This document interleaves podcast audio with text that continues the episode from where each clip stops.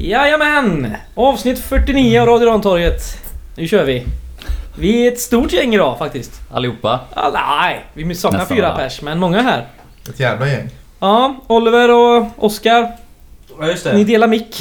Torslanda och micken. Ja, yes. Det blir så då. Lite... Ja, det är inte enligt rekommendationer att sitta så nära, men ja, vad fan. Torslanda gör ju inget. Sen har vi på så en egen mick. Ja, tack och lov. Ja, det känns tryggt. Och Joel på sin egna mick också faktiskt.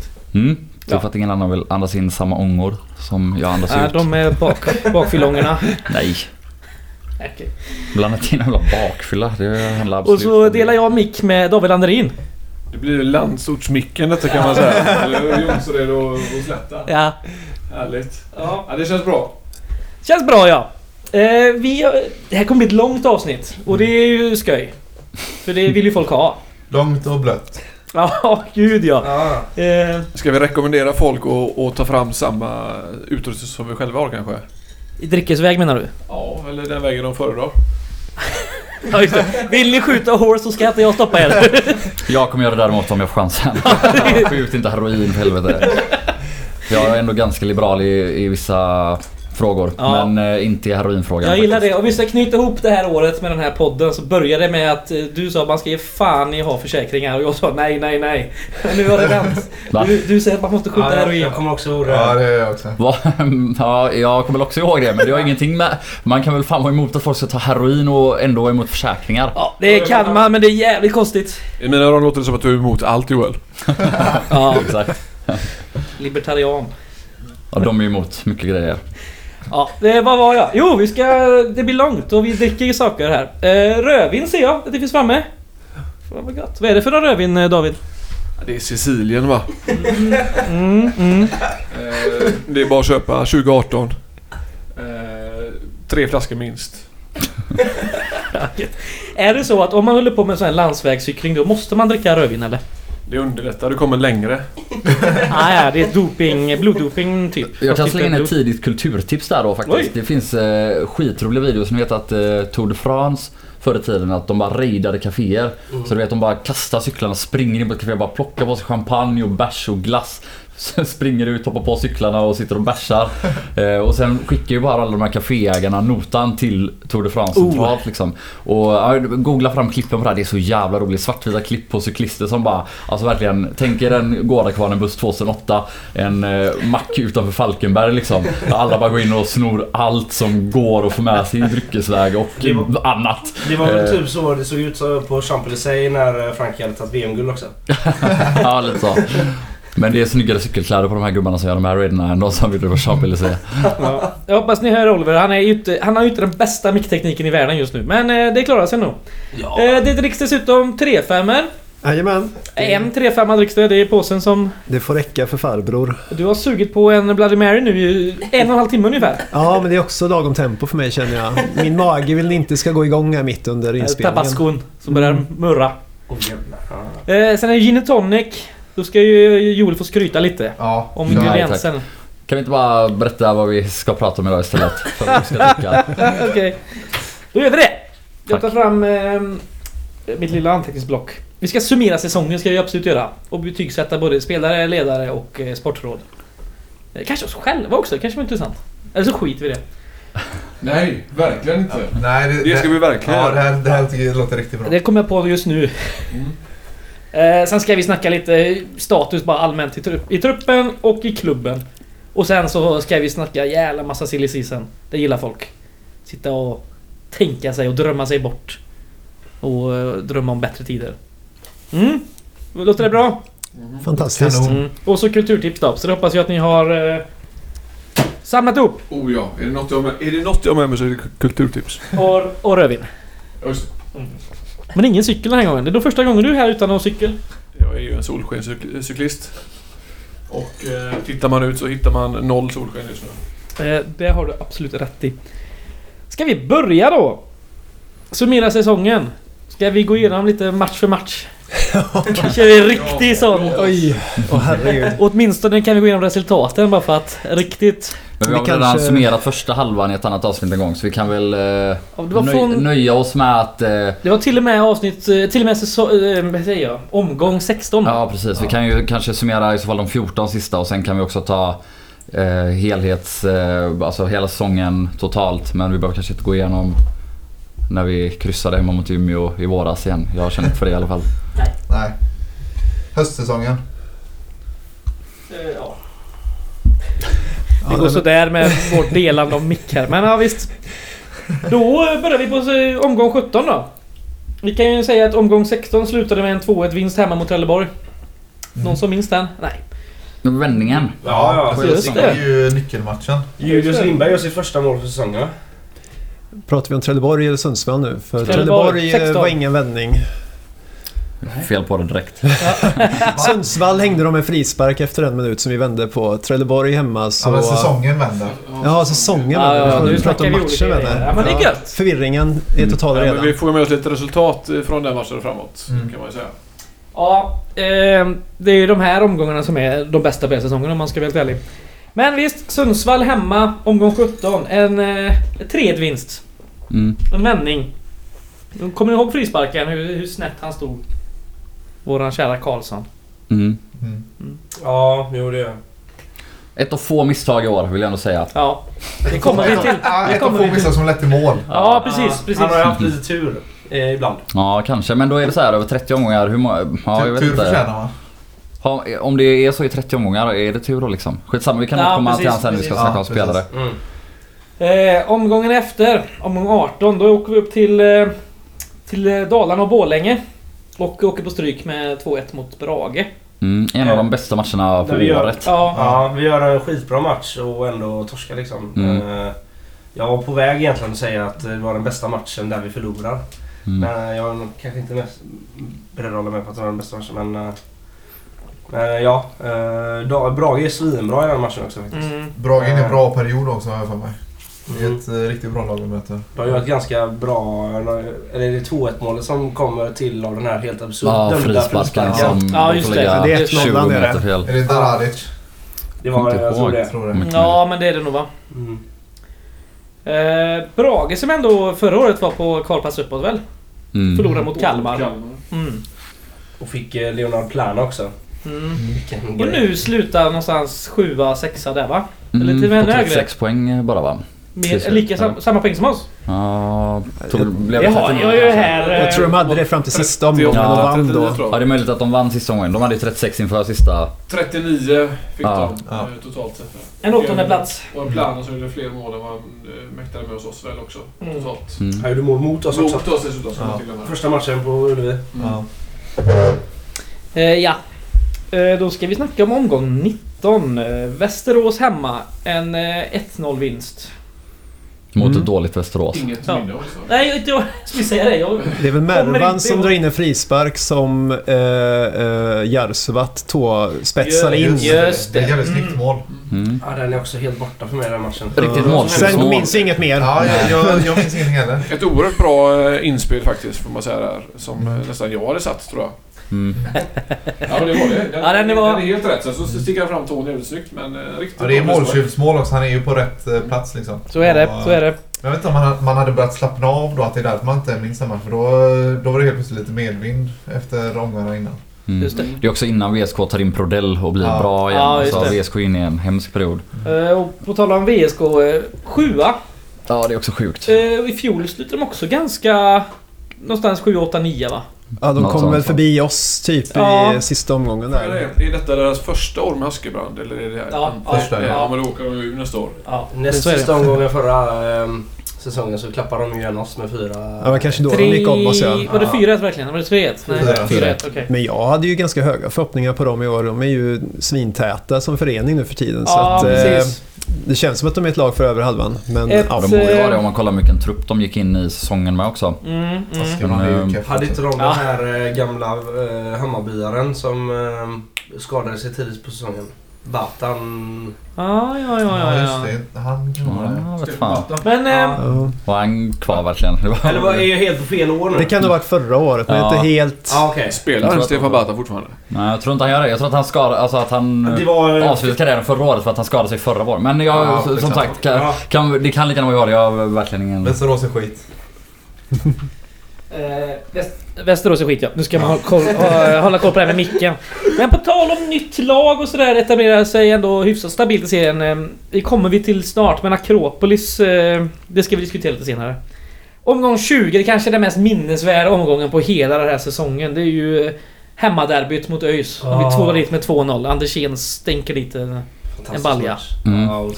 2 assist av Julius, och det är väl också ett, alltså om man tar våran vänsterkant, men framförallt de två, alltså Andersén och Julius, hela den matchen, det var ju, alltså det var ju slarvsylt av Ervik. Helt, alltså han är så dålig på positionsspel. Gör ingenting för just Ervik. Man gråter ju inte. Det gör man inte. Nej, det gör man inte. Och lite firande utanför Gamla Ullevi sen, lite covid dans i lätt duggregn. Det var vad vackert det var. Jag har ju sagt det några gånger år i rad nu att liksom, mitt mål med säsongen, det är liksom klara sig kvar och ta 4 poäng i derbyna. Då är det någonstans liksom, då är man hemma, och nu löste vi det, och det var jävla fint. Nu var vi inte ens på matchen, eller de flesta av oss i alla fall, men bortsett från det så var man ju ändå noll nervös, tycker jag, i den här matchen överhuvudtaget. Och för att vara ett derby var man ju oerhört onervös. Alltså, totalt överlägsna. Inte svettigt åt något håll egentligen, tycker jag, den här matchen. Man hade också liksom, så kallade vårderbyt i färska minnet. Det var ju inte långt emellan. Nej. Det var omgång 14 eller någonting. Det brukar vara ett par månader emellan. Nu hade man det där vi spelar ut dem i 60 minuter. Inte lyckas ta 3 poäng, får en utvisning och göra. Så... Jag håller helt med där om att liksom, men jag tror det hjälpte mycket att man hade den första timmen i första derbyt med sig i ryggen när man gick in. Precis, det kändes bra. Andra derbyt. Hade vi inte fått rött kort så hade det gått så mycket bättre också i första derbyt. Och att vi var också i den sitsen som vi var efter de här matcherna vi sa innan, Trelleborg och Sundsvall och så vidare. Vi hade ju ett bra läge in i matchen och förlorade mot Brage förvisso, men ändå jävligt bra. Så det är ju jättestarka in i det derbyt. Så är det. Sen fortsätter det ju då. Omgång 21. En av få bortavinster det här året. Ljungkile, som vi sätter dit med 2-1. Där Mervan går sönder tyvärr. Vi var ganska dåliga i den matchen också. Det var inte tacksamt väder. Nej. Eller plan. Nej, för den eller delen. Motstånd. Nej, vi var ju där ett gäng av oss. Joel var där på utsidan och... Ja, jag menar, även om det är så här, vi glänser ju inte den matchen och vi spelar inte ut dem, det blir inget tiki-taka, men vi är ju ändå klart bättre än om det är rätt i seger. Det är ju en sån borta exakt, det är sådana oppositioner man ska ta på en sån grisig plan, att man är något bättre, man gör ett mål mer, och det känns hela matchen genom att vi har dem liksom, lugnt, koll på dem. Sen blir det ju dyrköpt då i och med Mervans skada, för alltså det är ju den här perioden som räddar våran säsong och som gör att vi ändå har en totalt sett godkänd säsong, och den enskilt viktigaste spelaren under de här matcherna som vi har pratat om nu, det är faktiskt Mervan Celik, i mitt tycke i alla fall. Även om det var många andra som verkligen formtoppade då, men det var när han flyttade in som 10 och styrde spel därifrån och både fördelade boll och flyttade boll mycket snabbare än vad han hade gjort från sin vänsterkant, som vi blev ett jävligt bra lag framåt också. Harry Kirak gjorde mål den också. Du har väl, på tal om Mervan här, Fredrik, har inte du räknat lite grann på poäng med han på planen, och framförallt kanske han och Adnan på planen som är ganska så slående. Vi kan väl återkomma till det, men det finns ju en siffra där som är värd att leverera. Absolut, det kommer bli intressant, det kan jag säga. Ska vi också säga, Brandt startade väl den matchen som 9, va? Mot Ljungkile. Startade han, hoppade in som 9. Okay. Ja, han hoppade in och serade. Han brustade ju upp en assist till Kirak. Just det. Han gör det rätt bra som 9 just på, liksom den matchen och den planen är ju perfekt. Jag tror till och med han nickade ner den. Ja, det gör han. Ja, det kanske han gjorde. Ja. Det är i alla fall klassassist faktiskt. Ja, det är sånt som man gärna, alltså det är ju en riktigt engelsk assist. Riktig target forward assist. Stor gubbe, sillen gubbe. Det här är ju slutet på den goda perioden här. Vi hade ju 5, i och med den här hade vi 5 segrar på 6 matcher. Och i och med skadan på Mervan så började vi sakta dala neråt. Precis. Och den här ödmjukheten försvann, eller vad var det de pratade om där? Ja. Ja, men man kan väl dra in flera grejer. Alltså Mervan skadar sig. Det kanske infinner sig någon viss trygghet i truppen och att man blir lite icke-ödmjuk. Men också lyssna på lagen vi har mött här nu och jämför med lagen vi möter nästkommande 5. Så är det också en väldigt stor skillnad där. Och Jakobsson var väl lite inne i GP häromdagen på att vi var lite oödmjuka mot Halmstad, vilket är helt sjukt som låg 2 i serien och kanske seriens bästa lag. Det ska inte få hända ändå, men det är ju så här, det hade kanske inte heller hjälpt. Alltså det är många saker som spelar in. För på tal om det, omgång 22 är ju Halmstad hemma och vi är inte särskilt dåliga. Det är bara det att Halmstad är Halmstad liksom, och de är seriesegrarna till slut. De är som bra, vinner med 3-1 och cyniska. Ja, alltså där tycker jag ju ändå att Jakobsson också gör ett misstag då som väljer att splittra våra väldigt framgångsrika sittande mittfältsduo Boris och Adnan. När han stoppar ner Boris i mittförsvaret när Weber är borta eller... Det är ju egentligen, och Ladan in på innermittfältet in, och vi möter det mest fysiska laget i hela serien. Och istället för att då ha en jävla benhård triangel med Wahlström, Boris och Kalle. Så har vi då Boris som mittback, han är lite sämre, och en Ladan framför dem som, alltså, han har absolut kvalitet men han är inte fysisk, och vi blev ju överkörda. De lägger långt på bomman, han kan hålla undan och lägga ner oss. Bytet kommer ju sen, Jimmy kliver in och Boris kliver upp. Exakt, och vi vinner med 1-0 efter det. Ja, i andra halvleken.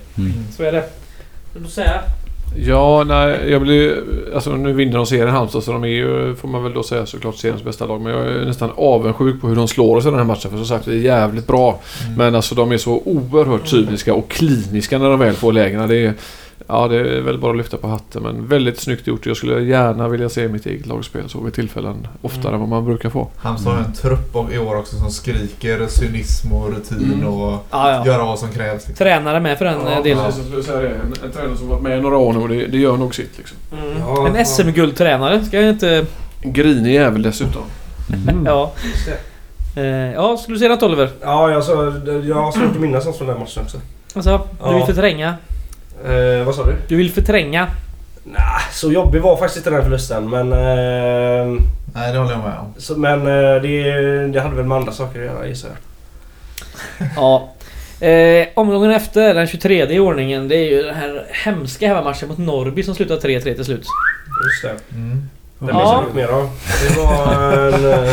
Det var då covid-restriktionerna släppte lite också, så att vi fick börja gå på matcherna. Ja, vi var på Halmstad-matchen. Ja, det kanske vi var. Ja, det var vi. Du och jag var på Norrby hemma, Joel. Vi var pressackrediterade igen. Vi intervjuade Gärshjälpen för Gärshjälpen. Det var i Halmstad-matchen. Just det. Men vi var pressackrediterade igen på Norrby hemma, du och jag. Satt på pressläktaren. Stökig match. Upplevelse. Alltså... Vilket jävla rövargäng det är. Ja, fy fan alltså. Jag blir nästan arg nu igen när jag tänker på det. Men jävlar vilket större gäng att spela fotboll mot. Och framförallt när det inte är några på läktarna. För nu, vi hörde ju verkligen när de höll på de jävla på plan. Och framförallt då där som nummer 15. Ja, Nino Osmanagic. Ja. Det var någon jävel som visslade, bara fattar inte var det kommer ifrån. Men det är ju han, hela matchen. Till och med när han är utbytt sitter han på läktaren och busvisslar så fort Gais har bollen. Det var ju så uppenbar taktik. Jag blev ju synförbannad, kan jag tänka mig det var att vara på plan mot en sån. Alltså framförallt blev väl sportrådet i Gais. Karlström var ju riktigt uppe i och han var ändå inte värst.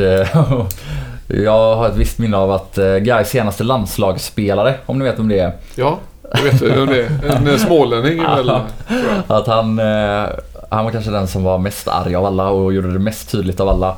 Ja, men Karlström var faktiskt borta och stod typ bredvid gubben. Men det var ju på Krux, vad hette han? Kruxen med Karlström, han kom bort på, han visste inte riktigt vem det var. Nej. Han var lite frågande, han stod och kollade på alla Norrby som var på den sidan och undrade, vad fan håller du på med? Sätt hela jäveln som håller på med detta och slutat typ. Ja, han är god Karlström. Men spelarna påverkades ju typ 0, känns det som, av det där. Det var ju mest bara störigt för oss som, vi hade ju en ny upplevelse, för framförallt man satt hemma framför tvn så fattade man inte vad fan det var för, liksom, som lät. Varför det visslade hela tiden, man fattade ju ingenting. Spelarna som var avbytare Gais började ju efter en stund fatta vad som hände. Framförallt när han sen sitter på läktaren bredvid dem. Men det var ingen som tappade på det. Nej, de höll sig väldigt coola för sig. Verkligen. Harry Wright sa väl något enstaka ord, men inget så... Ja, vilka insatser Harry Wright. Ja, verkligen. Alltså vilken jävla peppgubbe. Där förstod man verkligen vad han gjorde. Go on, Julie! Hela tiden. Well done, Julie! Och i det läget, jag hade glömt bort right att han ens fanns. Och så bara, fan sitter och söter på engelska hela tiden innan jag fattade vad det var. Du frågade mig det, jag trodde att du skojade med mig. Jag bara ha, typ. Ja, nej, men jag hade glömt bort honom liksom. Och så bara, just det, det var han som satt liksom 10 meter framför. Han har ut en riktigt god tack och hejdå-story på Instagram där han satt pipa och så bara så, thank you guys for everything. Han spelade mot Ekedalen. Ja, 100% clean sheet sen då på den. Nej, det är gött. Men det var fan skakigt mot Ekedalen. Så ett ingripande som var sisådär. Mm. Ja. Men vi kan väl passa på att fråga då, David. Vi kvitterar ju efter många om och men i typ minut 89 på en straff. Och om vi ska kommentera matchen först också, det är ju helt sjukt att vi inte vinner den matchen. Vi är ju ändå, alltså vi slarvar ju i försvaret, släpp till väldigt enkla mål, men vi är ändå totalt sett överlägsna. Men vi får den här sjuka straffen efter att de kör en Guds hand i eget straffområde ju. Sätter den. Och vad gör du på pressläktaren? Ja, det ska vi verkligen prata om det. Ja, det ska vi. Mot deras nummer 15 som de sitter på läktaren. Ja, det kan man säga. Då visslade jag och fick också en tillsägning att lägga av och sätta mig ner. Ja, det var det nära att vi åkte ut med huvudet först. Vem sa till dig? Ja, det var skitsamma. Men ja, men det som ansvarig för att säga till. Ja, det som ansvarig för att säga till kan man säga. Men ja, men det var värt det. Jag hade gjort det igen. Ja, gud ja. På tal om Harry Wright, matchen mot AFC när deras villen löper drar av sig tröjan. Vad var det han sa då? Kommer du ihåg det? You feel silly now. Där vi går och byta tröja. You feel silly now, don't you? Jag skriker ut verkligen. Ja, det är ju skitdumt. Det var som att vad fan det är... Så såhär, oh, smart was that. På tal om det. Jag och Joel satt på pressläktaren, vi kunde inte hålla oss. Ja, just jag var ju där. Ja, precis. Ja, det var sjukt kul. Det var också kul för att Karlström då kom och berättade att vi hade kunnat ta löper i somras. Ja. Lite så casual i förbifarten. Ja, tog Olsen istället. Löparen nu gjort 13 assist eller något i bästa nivå. Var Olsen 1+2 har Olsen. 1 på straff. Här kommer vi inte senare. Den straffen. Just det, sista. Fan vad fint vi ser ihop där. Allting ihop. Ja. Ja, nu snart dags att göra några drinkar. En paus snart. Nej. Ja, vi kör på. Ja, nu tar vi bara på. Bärs och dricka kvar. Ja. Men är du fullställt på din sida där borta? Jag tänkte på Joel och dig. Ja, men vi har ju... Ja, just det. Mm. Okej, omgång 24. J Södra borta. Detta minns vi. Höll jämnt skägg emot dem hela matchen. Och i absolut sista, så sätter de dit 1-0. Ett av få misstag om Mattias Karlsson gjorde. Ja, att sätta igång det så snabbt. Där saknas ju cynismen alltså. Ja, där vill man ju bara att han lägger sig ner och rullar upp sig till en boll. Kanske fejkar skador några minuter. Och sen... När de har bränt 2 straffar. Ja, när de har bränt 2 straffar. Alltså en räddning va? Man ju, ja, exakt. Men då fattar man ju att om vi får ett kryss här. Så är det helt jävla sinnessjukt. Ja, det är bra. Det är så jävla bra. Ja, exakt, liksom. Exakt. Då ska man inte försöka kontra in en jävla boll i 93. Nej, det plockar jag med sig på erfarenhetskontot. Jag vill att den spontaniteten som gör att han liksom kastar iväg den bollen är samma spontanitet som gör att han kan flaxa till och rädda något CP-skott från liksom 0 meter framför mål. Jag tror han plockar med jävla mycket erfarenhetskontot det här året. Som är en av hans första riktiga på elitnivå. Liksom. Alltså en hel säsong. Ja, och sen om vi hade Norrby i matchen innan så där är det liksom... Norrby är någonstans Halmstad light i att de gör ju precis vad som krävs för att ta så många poäng som möjligt. Det är ju cyniskt så in i helvete varje match. Och vi har väl kanske saknat det lite grann i vissa matcher då. Bland annat i den här. Mm. Ja, bortamatcherna generellt. Men det är också en filosofisk fråga man kan ta med sig. Kanske inte nu när vi går igenom matcherna, men hur man ska förhålla sig med långsiktighet och pragmatik och synonism och allt sånt där. Om det ens är värdigt guys att och liksom åka till såna här bonklag och ställa upp med en 5-backslinje bara för att få med sig någonting. Gisara är typ rätt bra. Ja, nu menar jag inte just Jeans Södra, men jag menar generellt så hade vi nog plockat fler poäng på det sättet. Men vad tar vi med oss stå inför framtiden? Och med facit i hand så har vi varit precis lagom cyniska i år. För vi tar ju de poängen som krävs för att hålla oss kvar utan kval liksom. Så vi har ju, någonstans får man ju ge det till... fast vi är ändå så här, vi ändå, när det är sista omgången så finns det en chans att vi har en kvalplats. Hade vi tagit en poäng mot Halmstad och 3 mot Norrby för att vi bara sparkar ner och åker på veta innan han gör 2-1 eller 2-0 eller 1 mot J-Södra. Alltså då hade vi sluppit den här stället, så vi är inte cyniska nog tyvärr. Alltså Halmstad är cyniska nog, de vinner serien. Det finns inget cyniskt nog när man tar 36 poäng och kommer nia liksom. Eller var vi 10 kanske vi blev till och med. Ja, men jag har i alla fall hävdat till länge det här med att den cyniska fotbollen, framförallt då kanske en andra serie, kommer alltid att löna sig i längden. Och kan man hålla den i 30 omgångar så kommer man gå jävligt bra. Men när man slarvar i cynismen eller det här liksom jävligt noggranna spelet, så då åker man dit till slut, och det är det vi gör. Och att Guy som redan inte har lärt sig den här cynismen nu efter 7 år i Superettan, det är ju, ja, det är sjukt. Jo, men det är också 7 helt olika trupper. Exakt, det är ju det. Exakt, det, exakt. Men, ja. Men vad fan, det har ju lite grann med självbilden att göra också, för att jag menar, vi fortfarande så börjar vi prata om bonkegängen, att vi åker dit och vi ska ta poäng mot dem, men vad fan, vi är fan ett bonkegäng. Vi ligger ju 10, 11, 12 varenda jävla år och är på snöret liksom. Vi är bonkegäng fast vi råkar heta Guys. Gissa det är 7 placeringar för oss liksom. Ja, exakt så. Jo. Fan, fucking Akropolis är platsen för oss liksom. Jag var inne på Akropolis hemsida häromdagen, för jag skulle kolla lite. Nej, jag skulle kolla lite om Stockholm. Nej, absolut inte. Jag skulle kolla lite deras mittback, som vi kommer komma till mycket senare i det här programmet. Men då kan jag säga att Akropolis använder fortfarande det här laget.se-servern liksom. Alltså fattar ni? Det är fan omoget. Den här serien är ovärdigt. Ja, det är sjukt. Det är fan inte moget. Det är bra spaning faktiskt. Det är bra spaning. Ja. Jag tror om vi ger oss ett varv på samtliga hemsidor och sociala medier hos samtliga föreningar i Superettan, så kommer ju vårt utskällda och hatade sociala medier att framstå som värsta liksom olympen typ. Fast det är inte så jävla länge sedan som du gick in på guys.se och fick en webbläsare att den sagt att den inte var säker för att det saknade HTTPS-certifikat liksom. Det är typ 2 dagar sedan de installerade det. Så vi får hålla oss lite grann i kritiken mot laget.se. Jag minns att det var någon gång kanske för 10, innan de uppdaterade hemsidan, så var det ju någon sån på typ Expressen som gick igenom alla hemsidor och kom till Guys hemsida och bara schysst retrofeeling, och då var det samma hemsida som vi haft sedan 98 typ. Det var den här NFA nätet fullt av makrillar-sajten som var uppe. Men det är sjukt, Guys hemsidan hade väl typ det största arkivet av gamla artiklar och bara otroligt mycket information då, tror jag, i samma veva. Ja. Vi fick uppmärksamhet för. Ska vi prata om omgång 25? Yes. Bottennappet uppe i Västerbotten. Okay. Jag tar 26 istället. Ja, 3-0 Umeå, vi säger inte så mycket om det, men där det kan väl jag, eller fan, vi spelar väl till och med helt okej fram tills vi släpper in ett svinenkelt 1-0 mål och då i faller vi 27. Ja, något sånt, och då faller vi ihop som ett jävla det var inte många nackar som var raka där. Det var 90 grader. Nej.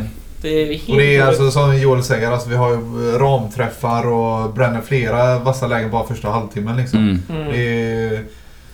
Alltså, det är få perioder vi har haft den här säsongen där vi har varit så överlägsna som första perioden mot Umeå borta. Det är någon match nu på slutet också när vi öser på och inte lyckas. Och det är då det här som de pratar om. Ödmjukheten har tappats. Vi har 3 matcher i rad här nu med 1 poäng bara mot Norrby hemma. Det är riktigt bottenkänsla i... En sak vi ska komma ihåg är att det är väl de här 3 matcherna som är på 10 dagar, varav en då efter den sista en resa till Västerbotten. Ja. Så återigen, självklart det är lite mer komplext än när man sitter och kollar tillbaka på det här. Men fortfarande att vi inte, som du säger, alltså att vi inte tar mer än 1 poäng på de här 3 matcherna. Det blir goda poängchanser i alla, att ta minst krysset mot J Södra. Alltså Umeå ska vi ju egentligen bara smiska dit. Och samma Norrby hemma där vi är ganska överlägsna. Det är här vi slarvar bort det momentumet, och vi hade bara kunnat rida i mål den här säsongen på de här 3 matcherna. Med 2 eller 4 poäng till eller whatever. Onödigt och slarvigt och... Ja, icke ödmjukt tyvärr. Om det är så ett bra lag gör ju leder med 2-3-0 efter de första 20 i Umeå. Ja, så är det. Chanser fanns. Och vi har ju alltid gillat Österbotten mer än Västerbotten, så det är ju bara att... Nu råkar jag ju gilla Västerbotten, men det är ju en annan fan. Nej, men alltså, nu skjuter jag ganska mycket från höften här, men en match där vi piskar på som fan och är jätteduktiga i första 15, 20, 25 minuterna och inte lyckas göra mål, den vet man hur den kommer att sluta. Det omvända har vi, det kommer vi till slut i slutklämmarna liksom, men när vi är svindåliga i långa perioder så lyckas vi för fan vinna matcherna. Så jag tror tricket är att vara svindåliga men inte släppa in mål, för då gör vi ett till slut och vinner. De här bra matcherna, det är ingenting att ha liksom. Nej, jag skjuter lite från höften, men det finns någonting i det, och jag tror vi återkommer till det här cyniska spelet igen, för att jag menar, låt dem piska på oss bäst fan och vinna, så länge de inte gör mål så kommer vi att kunna trycka in den till slut istället för att springa oss trötta och tappa sugen. Ja, du har verkligen en poäng där också, för det är många matcher, även några som vi vinner och några som kryssar, där vi är väldigt bra första 15, 20, 30 och sen börjar vi tappa lite och då är det så att väldigt ofta har Boris och Adnan som dels har vunnit allt och Adnan har löpt kortsida och totaldominerat, men de tar slut, börjar tappa boll. Felprocenten ökar och ja, men det här som såg så enkelt ut innan, att bara stoppa in bollen på Boris, han håller undan tre gubbar och spelar enkelt, det händer inte längre. Så ja, där måste vi antingen bli väldigt mycket bättre tränare till nästa år, vilket jag tror det är svårare. Däremot måste vi liksom lära oss som lag att ja, men Adnan måste spara sig lite, han måste inte tokpressa uppe vid hörnflaggan i minut 27 när det ändå inte riktigt, alltså jag fattar att man gör det för att han vill dra med sig laget och han har betytt svin mycket med den inställningen i hösten, men till nästa år måste vi som balansera lag kunna balansera det här bättre så att vi orkar hålla en högre intensitet genom högre delar av matcher. Nu ska jag försöka lägga Kjell Pettersson lite grann här och vara någon slags fotbollsprofessor. Och, nej, men jag hade någon diskussion med några på Twitter för ett tag sedan om det här med att spela ihop ett mittbackspar. Hur lång tid ska det egentligen behöva ta, skrev jag så lite raljant, och det är klart att det tar tid, men jag tyckte att man ska, en försäsong ska ju räcka liksom, ska inte behövas mer än så. Hur lång tid behöver man lära känna varandra? Men ännu viktigare är nog det som du är inne på, Joel, här, så ha ett innermittfält som faktiskt som bara äter upp allting och orkar göra det i hela matchen. Då kommer vi vinna mycket, mycket mer. Det finns nog ingenting som slår ett riktigt starkt och ramhårt inne i mitt fält. Det är jag helt övertygad om. Så lyckas vi med det så tror jag vi kommer bli ännu bättre nästa år. Och till exempel på det som jag tänkte på som jag inte fick fram, det är ju Akropolis nu i sista matchen mot Akropolis. Där vi också är, alltså Akropolis är ju ett bra lag liksom. De kan spela fotboll, de har en fin trupp och har fått bra utveckling i år, men vi är ju dominanta första 20-30 minuterna och ska göra minst ett mål liksom. Vi får inte dit den, och det är som sagt, det är flera matcher som ser ut så typ. Och ja, nu hoppar vi lite omgången då, men där, jag tycker att den matchen är det absolut tydligaste exemplet. Om ni kollar på Adnan, tokdominerar ju i början, gör ju den här semi-assisten, alltså där han klackar den förbi och slår ett vänsterinlägg som han passar till Julius, va?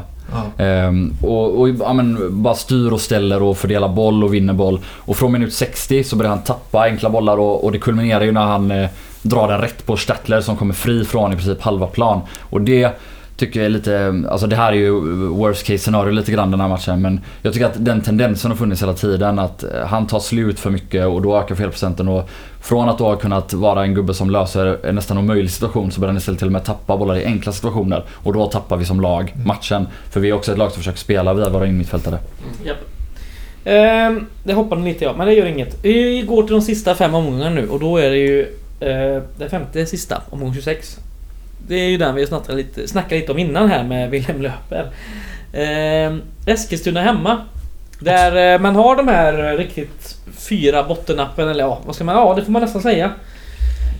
I ryggen, 4 tuffa omgångar i ryggen och 1 poäng med sig för de senaste matcherna, och man går in och stänker dit dem med 2-0. Det är en sån jävla nyckelmatch, för ja, absolut. Vinner vi inte den så är det ett riktigt pissigt läge i bottenstriden. Ja.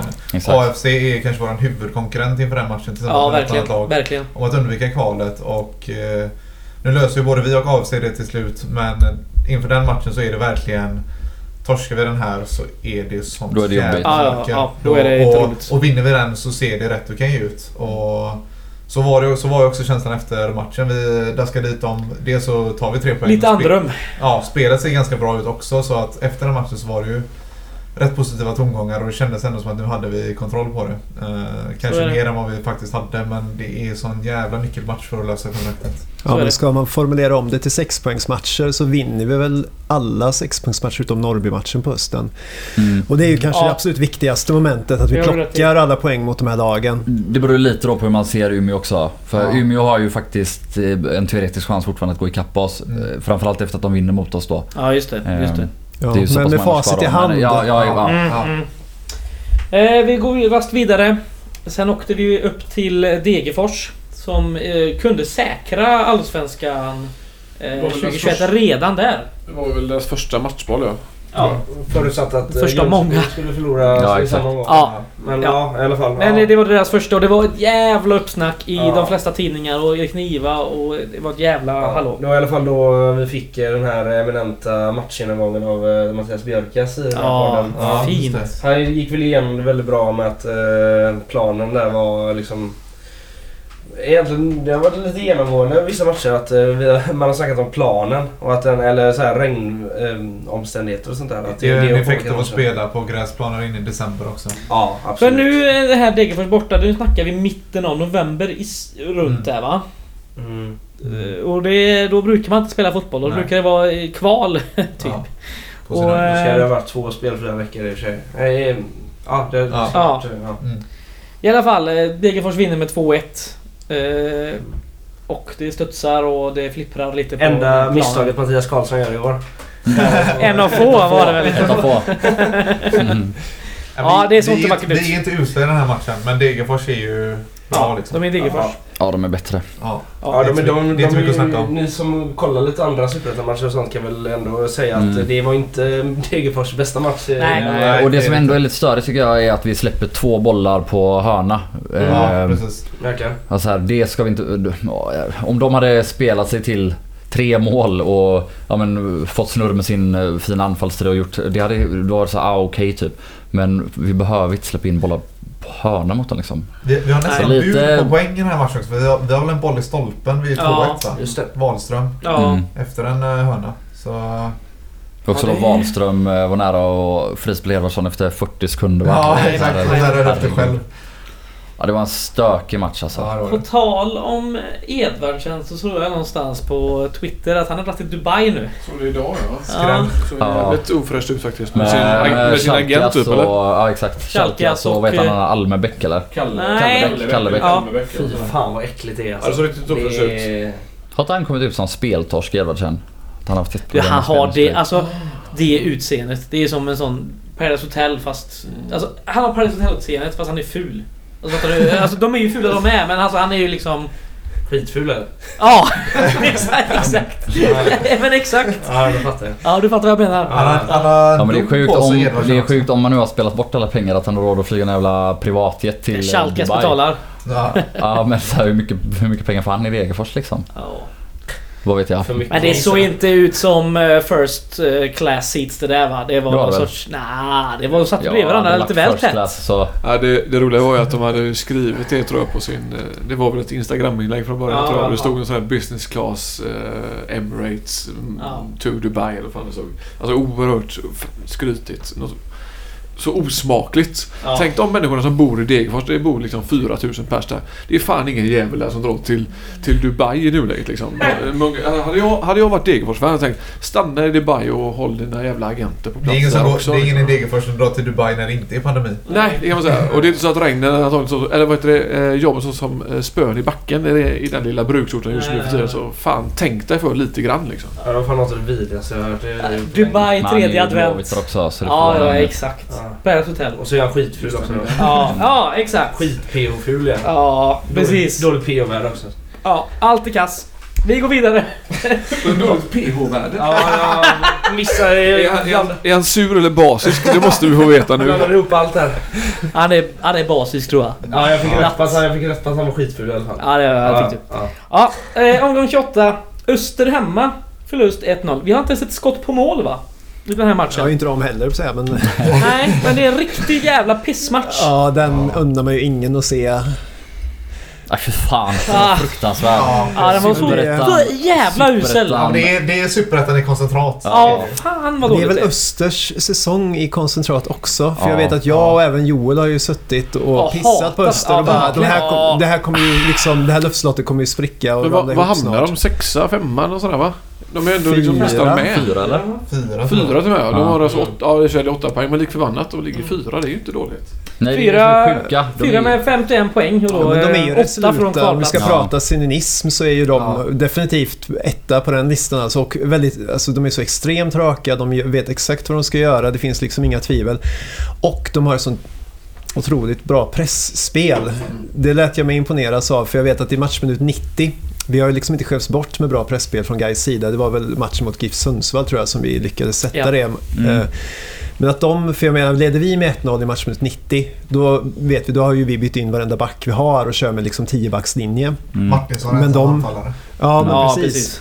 Men det de gör då är ju liksom kliva upp med hela laget i press i matchminut 90 när vi ska ha ett uppspel. Och jag bara tänkte, så här Gais ska göra och bara liksom krossa. Precis, det är också här vi kände av de här truppproblemen, att vi har jävla massa innermittfältare. Vi har ingen som helst som kan liksom byta av Ricky. Vi har ingen anfallsbredd. Mervan är borta och skadad. Mycket som slår ut här nu i slutomgångarna. Alltså ytterligare en faktor som väl Jakobsson pratade om i GP också. Om man ska spela med hög press så ska det ju inte att ha mittbackar med lite speed. För att den långa bollen bakom egen backlinje kommer när man har hög press. Ja, alltså, där du står ett par meter högre upp än exakt, alltså, visst, 9 av 10 så nickar väl en lång gubbe bort den för att den är inte så bra den bollen. Men den 10:e gången så blir det då jävligt tufft för oss med den mittbacksuppsättning vi haft i år. Och alla spelar ju inte längs backen heller. Alltså, många lag spelar ju så att Kalle kan nicka bort dem och Boris. De har ju varit grymma på det, men vissa lag gör ju inte det. Och då gör det ont när man är långsam. James Keane, det lilla svinet som är bra i Öster också. Framförallt Mårtensen. Inte mot oss i alla fall. Nej, mot oss var väl inte ens med, eller var det? Nej, de hade ju inga ordinarie med. Det första matchen var väl inte andra matchen, va? Nej, det stämmer. De hade väl, förra året han gjorde mål mot oss. Borta något i covid. Han var typ deras 5 bästa gubbar. Ja. Han Drott och han mittbacken match som spelar U21, vad han heter, var också borta. Och... Ja. De har ju dock gjort sig av med Johannesson, vilket verkar ha gjort dem gott. Ja, otippat. Ja. Vem kunde ha honom? Han var ju skitförbannad när han fick lämna Dylan. Ja, det var när han fick lämna Gais med så. Ja. Och tala om gamla Gais-anfallare. Jag tänkte på Altemark i Vanneryd, eller vad fan han heter, häromdagen när jag såg en polishelikopter. Det ser man ju ofta här för sig, bort till Masthugget Magna, polishelikoptrar. Då tänker jag på honom. Har han en karriär eller har han lagt ner skorna på hyllan? Skorna på hyllan. Skönt. Ja. Kan han åka där och åka i sin jävla helikopter. Bekostar skattebetalarna. Vi går rast vidare. Omgång 29. Akropolis. Så lätt kommer det undan. Det här, som ni förstår, så vill Fredrik ha en privatfinansierad polis och inte en skatt. Nej. Det sa jag absolut inte. Jag menar bara, måste de åka så jävla ofta med helikopter? Du menar, måste Altemark Vannerö åka med i helikopter? Ja, precis. Ja. Segway snut, det borde gamla vara. Ja. Det är ju halt och lyssna var jag fan. Det är därför åka helikopter. De har fan Segway på planen. Runt och runt uppe. Alltså Segway-polis med cykeln, det måste vara det mest förnedrande man kan få. Alltså då har man gjort bort sig totalt. Ja. Vi blir nästan bötfällda och sådana. Ja, i Stockholm. Vi var i Stockholm en gång. Satt och bärsade i Björns trädgård, det var nog smart. Ja. VA-lagarna. Ja, precis. Men så kom väl, skitsamma. Det var halvpinsamt faktiskt. Både för oss och för dem. Kommer du ihåg vad vi lärde oss? För att de hade cykelhjälmar på sig så att det var det. Kommer du ihåg vad vi lärde oss den eftermiddagen? Att dricka flaggpunch och Kopparbergs extrång äppelsider. Just det, tillsammans i pluntan. Nej. Ja, precis. Jo. Först du tar en i munnen och så tar du en i munnen så. Ja, visst. Och så kan du blanda det i pluntan också. Det var förvånansvärt gott faktiskt. Ja. Är det kulturtips? Ja, fan, de är inte edligt faktiskt. Kanske sen. Om du minns något vad han snubben från Dalarna som blandade skiten till oss sa också. Ja, A-lagarna. Han var god. Jag kan kanske försöka. Vi var ju där och skulle se på Håkan. Det var ju då det regnade så in i helvete. Regna Oskar. Skitsamma. Omgång 29. Det är ju den vi pratade om innan där. Akropolis hemma 1-1. Ja. Har ni något ni vill tillägga? Tråkig match. Ja, den var... Tråkig, men det är, mycket bättre. Vi är väl svinbra första halvlek och ska döda matchen. Göra 2-3-0 och sen... Det är så många andra matcher det här året att vi ska göra de här målen, men så vi är tillräckligt bra för att göra dem. Exakt, vi är inte så skarpa där framme. Vi kommer ju till det också när Fredrik och langa upp lite statistik här sen, men det är ju som sagt ett par matcher där vi borde... inte döda det, så i alla fall ta en... Alltså Ricky ska väl göra... Han har ju 3 väldigt bra chanser för stavlek. Och om man då ska vara helt ärlig liksom, inte ens en jättebra anfallare sätter 3 av 3. Men han måste göra minst 1, kanske 2 absolut, på de chanserna. Jag håller helt med. Men så är det ändå en spelare som har spelat typ 30 matcher på en säsong och inte fått någon som helst nästan avlastning. Vadå? Nej, det sätter säkert sina spår i att man inte är så där jävla vass kanske. Jag har ingen aning, jag bara påstår att det kan ha något med det att göra. Hade vi haft en lite mer balanserad trupp kanske? Du menar att om Järsvatt hade spelat mindre skulle han bli bättre? Jag vet inte. Ja, kanske. Nej, för fan. Ja, men jag tror inte du är helt fel på det, Fredrik. Faktiskt. Jag tror han kan vara lite sliten och en lite mer utvilad ryckare nog kanske varit lite skarpare i till exempel en sån här match. Du är inte alls helt fel på det. Ah, Jag tror inte Ricky är skarpare så här. Kolla hans facit de senaste 3-4 åren. Det är inte skarpare än så här, tyvärr. Samtidigt då ska vi säga då att i ett icke-fungerande Gais första 15 matcherna så gör han ett mål eller? Och sen när vi faktiskt kommer igång och faktiskt börjar skapa mycket chanser, vi spelar bra i rätt många matcher under hösten. Okej, då stänkar han in 7 på andra halvan av säsongen. Mm. Hade han fått hålla den formen, hade Gais varit lika bra över hela säsongen, då är helt plötsligt hans målsnitt jävligt bra, alltså under första halvan av säsongen. Vi kommer till det här när vi kommer in på spelarna sen men... mm. Ja exakt, vi kan fortsätta då men... Ja. Oavsett så skulle han gjort mål mot Akropolis. Jo, jag håller med dig. Jag säger bara, som vi säger, han kanske var lite skarpare. Vi borde ha dödat den efter en halvtimme. Då går vi till omgång 30, den sista och också sköna sista omgången. Den här gången också. 1-0 på Dalkurd i minut 74, eller? Mm. Ja, något sånt. En pass av Richard Järsvatt, nyss nämnda, till våran gubbe, Julius Johansson, som pinkar in den. Sill och nubbe, god gubbe. Mm. Och blir det 1-0. Det är en match där jag tror Dalkurd har sisådär 23 avslut, varav 10 på mål. Och vi har 10 avslut och 3 på mål. Dalkurd måste göra en av sina bättre matcher i år. Mm. 13-0 i hörnor var det väl? Ja, precis. Till Dalkurd. Så det är väl föremål för ny undersökning antagligen här hos polisen framöver. Mm. Ja, kolla på dem istället. Nej, men det är ju helt sinnessjukt på ett sätt att de inte gör mål. Samtidigt så det är väl lite därför de också tvingas kvala, för att de är ju likt oss otroligt dåliga på att förvalta sina chanser i mål. Ja. De har ju ingen bra anfallare liksom. Jag är dålig koll på den statistik, men på han radiokommentatorn, jag följde med matchen via radio, han sa just att de kan ju inte göra mål uppenbart. Du kan lägga upp bollen på mållinjen och de lyckas ändå missa. Mm. Ja, det som mot J Södra, då är det ju liksom fram till att de gör mål på tilläggstid, så är det är ett mirakel att de inte gör mål på oss med på 2 straffar och ett par riktigt vassa lägen till. Här känns det aldrig riktigt lika farligt som det gjorde i typ den matchen och flera andra matcher också. Nej. De har spelet, de spelar ut alltså, och 4 ramträffar. Ja, och är ju överlägsna liksom, men de klarar inte av att finna. Det är ju genomgående. Till och med skjuter lite målstatistik här och Dalkurd hade 33 gjorda, 42 insläppta. Det är jävligt snarligt våra 30 gjorda och 41 insläppta. Men då ska man också komma ihåg att de gör väl 5 mål mot ett AFC som har 9 gubbar borta där i början. Ja, så att de borde ju kanske då egentligen ha slutat på ännu färre gjorda mål än oss. Det är väl då din gubbe Stenberg gör hattrick också. Ja, 2 gjorde han väl. 2 kanske bara på båda på inläggsfrispark. Numera petad i Dalkurd. Efter att ha spelat 10 i en match. Man kan ju faktiskt använda det resonemanget och vända det på oss också. Vi ska inte släppa 3 mot Umeå heller. Nej. Så sätt. Nej. Nej, men det går att vrida varandra mycket. Man kan inte lägga in enskilda matcher på det sättet liksom. Man kan inte lägga in enskilda matcher en hel säsong. Nej, alltså det är svårt. Men oavsett, alltså det är väldigt tydligt att de också är urusla på att göra mål. Det var en uppenbar trend. Ja. Men det var vi också. Jag kollade nu lite grann på din fusklapp här, Fredrik. Om man kollar de sista 8 matcherna så gör vi 5 mål tror jag och släpper 7. Nej, 7 sista matcher, gör 5 och släpper 8, så är det på de sista 7 matcherna. Det är fan inte bra. Det är ruskigt dåligt alltså. Ja. Och då har vi inte nämnt de första 15 här ännu. Nej, precis. Nej, för de ser nämligen inte här just nu. De förträngda. Ska vi kolla lite...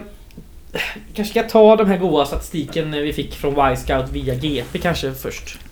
Eller ska vi börja med att sammanfatta säsongen? Eller nu har vi gått igenom matcherna. Så... Jag tror vi tar lite tabelltitt här. För vi är lite inne på det här gjorda, insläppta. Ja, visst. De 2 sista lagen, de är ju helt hemska. De släpper in 50 mål i Ljungkile och Umeå 47. Det är bara ett lag till som släpper in lika många mål i stort sett. Och det är AFC Eskilstuna som släpper in 49 mål och ändå kommer 9. Ja, men som sagt, AFCs säsong är ju väldigt märklig med de här i början när de släppte stora förluster i början när de har väldigt, väldigt många borta liksom. Ja, så är det. De gör också, Ljungkile och Umeå gör ju absolut vinstmål, 24 och 25. Sen är det ju Gais som är tredje färst mål på 30 mål. Mm. Både Trelleborg och Dalkurd gör 33 mål själv. Och det då liksom, vad blir det? 4:e och 5:e sen. Så de bägge hamnar ju på kvarplats. Sen är det ÖIS som gör 34 mål. Det är också liksom botten. Ja, det är ju så de har också...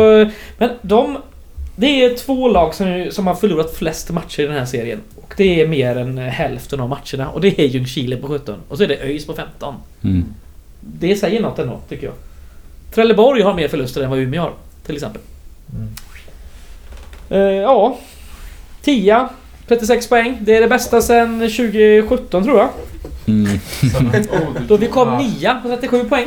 Mm. Ja, den sjuka, den matchen så det var ännu sjukare. Ja, så det fixade i sista matchen mot ett redan guldklart, eller guld. Ja, Varberg 2017. Ja, Varberg, ja. Ja. Ja, Varberg 2018. Ja, precis, då tänker du på. Ja, nej, Varberg tar vi i sista gången. 3-0. Ja, just det. Jag var typ 9 inför sista gången. Jag tycker ändå att man kanske så här, vi kravlar väl oss upp till en godkänd totalsäsong. Som sagt, med förbehåll för att jag är fortfarande jävligt förbannad över att vi behöver vara stressade in i slutet. Mm. För vi har så många visst, tillfällen där vi borde lösa det innan. Vi har varit inne på det flera gånger idag, men både Norrby och J Södra eller Umeå borta och många lägen till där vi borde kunna lösa det här så att vi slipper stressen i slutet. Och hade vi tagit 1-2 poäng till så hade vi också faktiskt gjort våran bästa säsong sedan 2013. Mm. Jag har också försökt se på det lite som att hade jag fått frågan inför säsongen, tar du en 10:e plats på 36 poäng på förhand? Jag tror nog jag hade tagit det ändå. Alltså, men det är nog tveksamt, eller? Ja, förhoppningen är ju några placeringar högre. Ja. Det är den ju. Alltså, det finns nog till och med inspelat i den här podden, misstänker att man säger någon gång att så här, 6:e, 7:e platsen någonstans är målet. Liksom. Jonas Östergård sa ju inför säsongen att målet var att komma 9. Ja, och det misslyckas vi med om en knappt eller så, men det är godkänt men knappt. Det finns en skillnad i att hamna 10 så som vi gör nu bara på en ren jävla slump på hur det går sista matchen och att liksom arbeta oss fram till den positionen på något sätt. Ja, men vi har legat 8-9-10 hela tiden, men det har vi inte riktigt gjort. Eller vi låg sist efter 15 och kom sakta uppåt. Det har också varit en grej liksom. Men så är det inte riktigt varit. Som du säger, vi har haft så många matcher sista omgången och sen halkar vi ner lite sista. Ja, vi har haft så många matchbollar i den frågan som du pratade med Joel, och som vi förut pratade om att Degerfors hade i sin position. Vi har haft lite för många chanser för att hamna här som vi faktiskt gjorde. Och det är en besvikelse. Jag tycker också vi har lite för starkt offensivt kapital för att hamna där vi hamnar. Nu är ju Mervan borta sen Ljungkile liksom, men vi har också en väldigt lång, vi har en onormalt lång försäsong också liksom. Så där, men med inga matcher bör man ju också tillägga såklart. Jo, färre nästan försäsongsmatcher än vi brukar ha, tror jag. Ja, precis, men vi borde ändå, med tanke på offensiva kapitalet vi har, så borde vi ändå inte hamna där vi hamnar egentligen. Nej, så är det. Vi borde göra fler mål. Ja. Vi ska snacka statistik nu. Guys hamnar som sagt på plats 10 med 36 poäng. 30 gjorda, 41 insläppta, minus 11. Det är som det är. Vi har fått lite data från Y-Scout här via en artikel i GP. Det var ju fint. Mm. Så vi kan dra lite av dem. De har delat upp det i säsongshalvor. Vad är Y-Scout? Ja, du, det kan inte du, nej. Det är ett av de här datainsamlingsprogrammen som till exempel mäter XG. Alltså inte bara skott på mål och hörnor och bollinnehav, utan lite mer avancerad statistik. Både på individnivå, alltså spelare, men också på lagnivå. Mm. Och det är lagnivån vi har här. XG, bara där har vi ett begrepp, expected goals. Alltså, vem har mätt det någon gång? Förutom Y-Scout. Vem har gått upp tack vare sina expected goals? Vem har vunnit en skytteliga? Nej, exakt. Gör mål och håll käften. Det är mitt tips.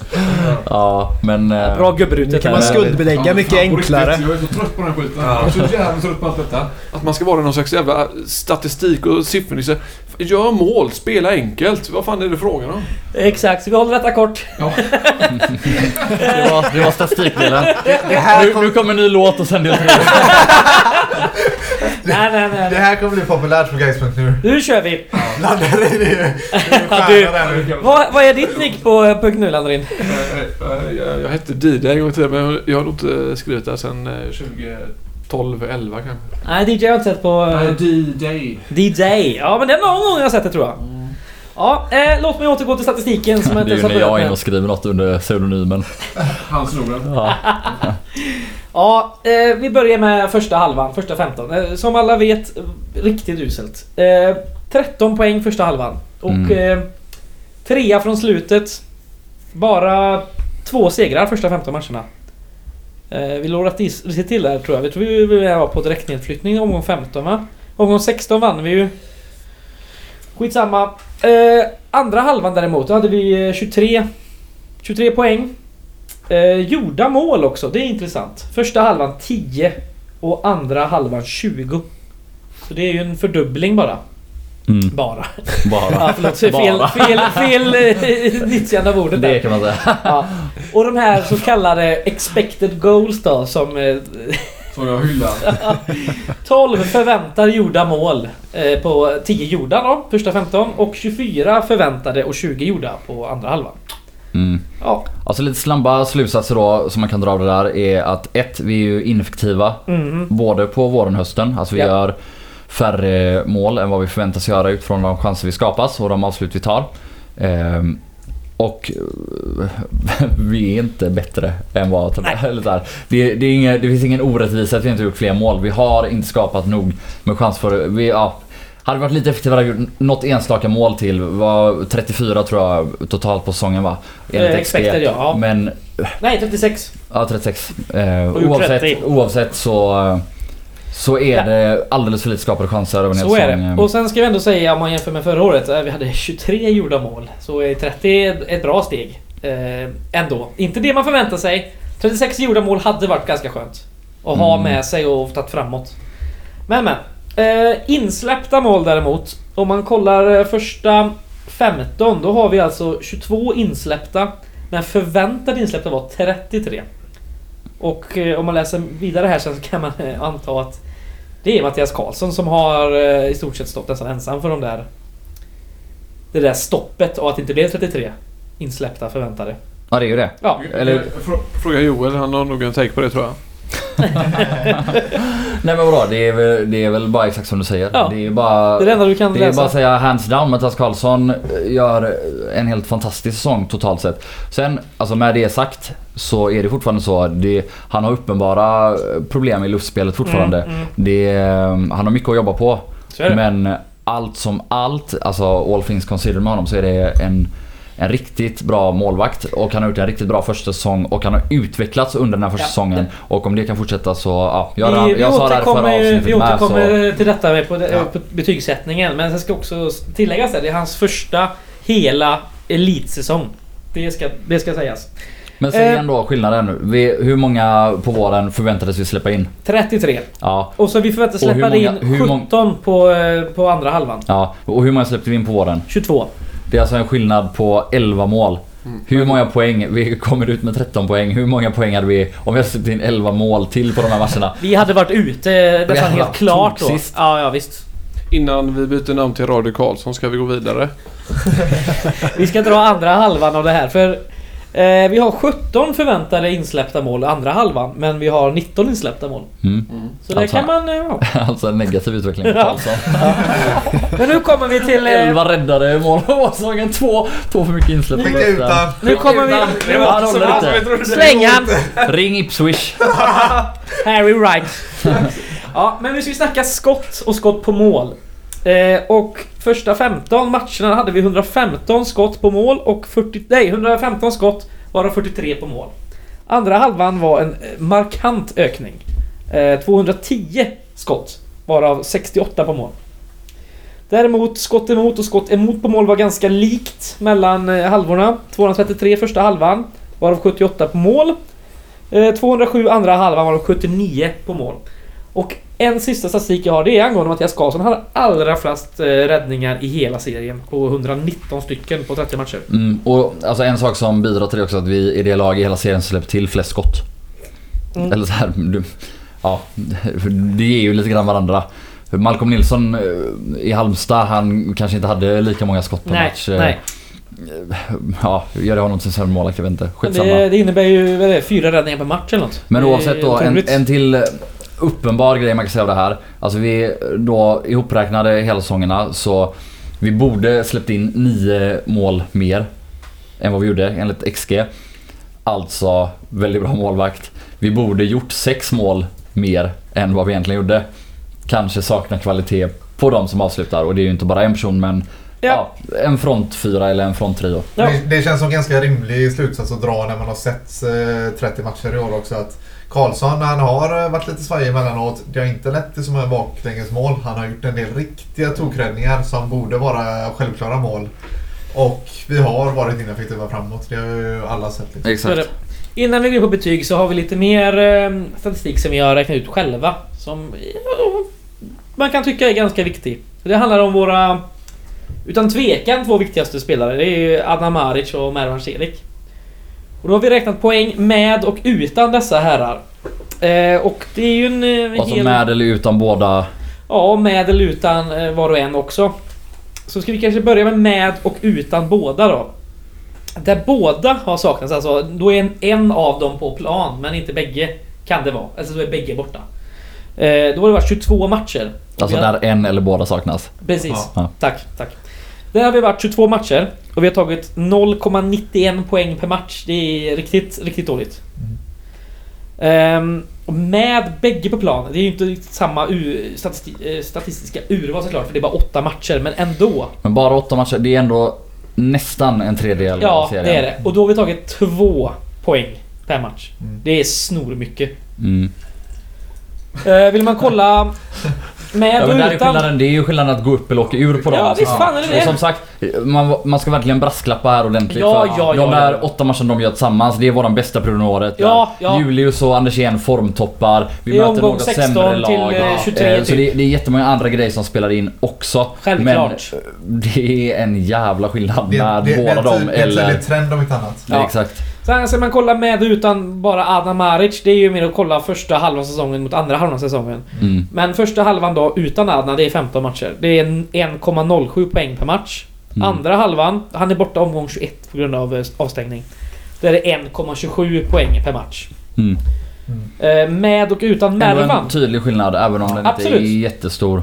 Och det är också skillnaden på, om man håller det snittet över hela säsongen, så är det väl typ skillnaden på kval och att klara sig kvar utan precis. Kval. Exakt. Så vi kollar på ännu mer tydligare. Nu är det också så här, ja, ni får ju det statistiska urvalet såklart. Det är 7 matcher utan Mervan på hösten, då han är skadad.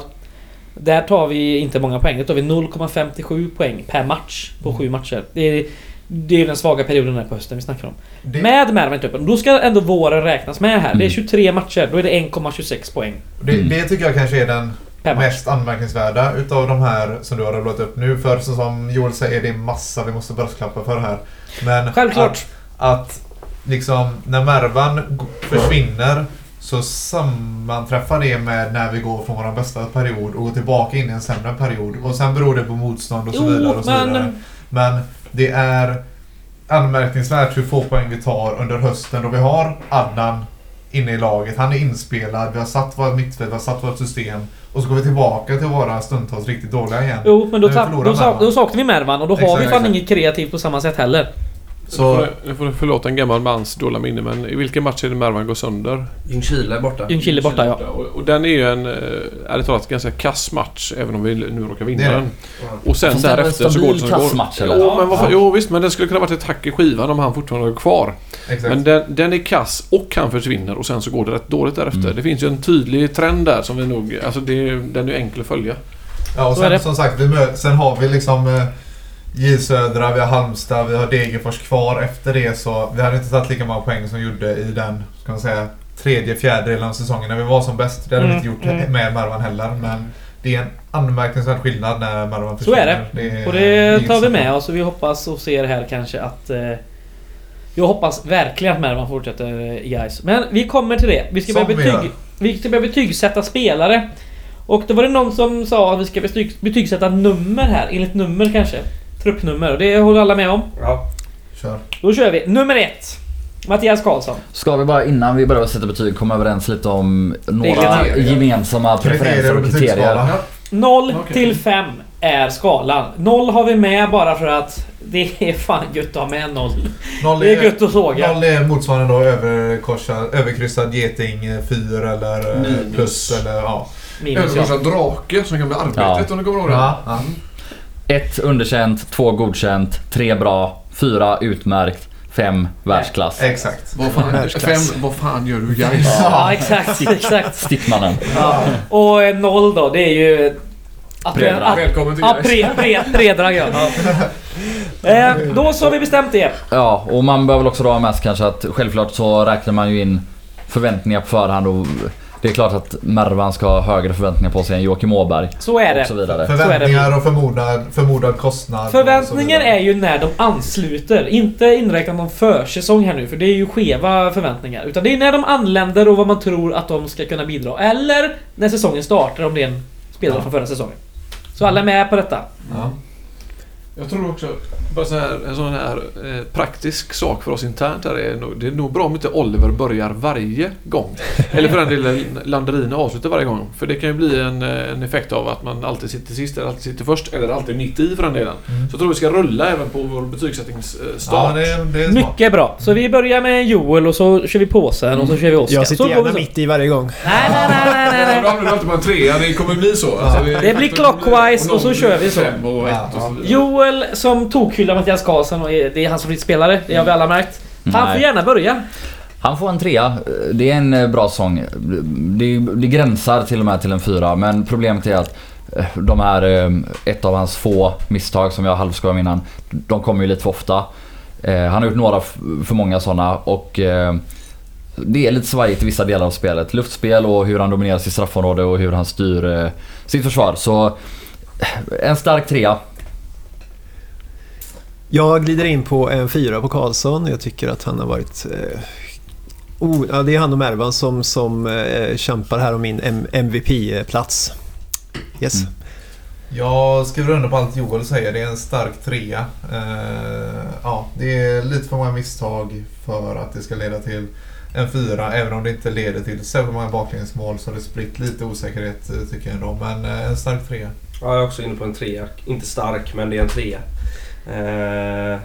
Gör som sagt lite för många misstag och har egentligen som vi säger tur av vissa av att kanske anfallsspelarna som tar tillvara på de här olycksdåden spelar i Superettan faktiskt och inte kanske tar tillvara på dem, men en trea. Jag säger som påsen, fyra faktiskt. Med tanke på att det är hans första elitsäsong. Kommer dock från ett Örebro. Det jag tycker sån här värvning på förhand var den satt riktigt fint. Visst hade man sina farhågor, men jag tycker han har infriat allt man har tänkt sig. Och han får en stark fyra för han har räddat oss så jävla många gånger till trots. Även om många vi har fått många frågor här, framförallt i mitten av säsongen någonstans, om att vi borde kanske ha en ny målvakt. Men jag tycker inte det. Jag tycker vi har en bra uppsättning. Ja, men det här är en stark trea, definitivt. Jag kommer ihåg när jag såg den första gången i år. Det var Lindom borta i januari någonstans i någon träningsmatch. Det såg det, men det var hela Gais varje. Han spelar ju ett Gais som kommer ändå. Vad kommer vi nu så vid 10 till slut? Och det får vi ändå säga att om vi är i den positionen som vi är och har en målvakt som är i den formen och med de stats den han har, så ja, trea, absolut. Ja, då går vi vidare. Nummer 2. Det är en inlånad Charlie Weber från... Allsvenska Helsingborg, numera Superetska. Säger man så? Nedflyttade Helsingborg. Rötna kan man säga också. En Charlie Weber. Jag kanske ska dra lite statistik här också när jag ändå höll på. Nu glömde jag göra det för Mattias Karlsson. Men 30 matcher, inget snack. Stod alla, varenda minut. Charlie Weber däremot, han är 22 år gammal, det kan sägas också. Mattias Karlsson är 25. Det kan vara viktigt att ha med sig här när vi går vidare sen i truppstatus och sån skit. Men Charlie har alltså gjort 28 starter. På dessa har han gjort 1 mål, 1 assist och 4 gula kort. Betyg tack, påsen. Betyg blir 3 av 5. Jag hade ju inga direkta förväntningar. Jag hade inte sett någon så mycket i Allsvenskan. Jag har för mig att han spelade några matcher där. Han kom in och fick spela vänster i trebacken först. Och då var det mer att byta kant med långbollar som var hans offensiva vapen. Sen gick ner på 2 backar och han fick börja liksom skära in med pastejerna mitt i plan och verkligen bryta upp det. Så stack han iväg. Så att det började som 2:a och slutade som 3:a. Jag håller med påsen, det är en trea för mig med. Ganska svag vårsäsong där väl defensiven stundtals är okej, men offensiven som han är ändå i någon mån känd för är ganska icke-existerande. Den saknas något oerhört och man får inte se den här fina foton. Det kan bero på våran offensiv som lag också. Men totalt sett efter säsongen så gör han en solid insats både bakåt och framåt. Och en stabil trea. Trea. Kanske till och med att han får en tvåa på grund av hans tofs. Men han får en trea då på grund av att han har en fin uppspelningsfot som visar sig jävligt bra under hösten. Han är också en orsak till ett självmål, eller ett självmål, men ett baklängesmål till hemma mot Umeå tror jag. Som inte är så bra, men han får en trea för sin fina höstsäsong. Hemma mot Öster väl? Öster va? Jag tänker på när han och Mattias Karlsson gör en liten missbedömning. Mm. Ja, han gör ju lite... ett självmål också mot Öster. Ja, just det. Ja, jag är med på vilken du menar. Ja, jag håller med. Tre. Väldigt så där.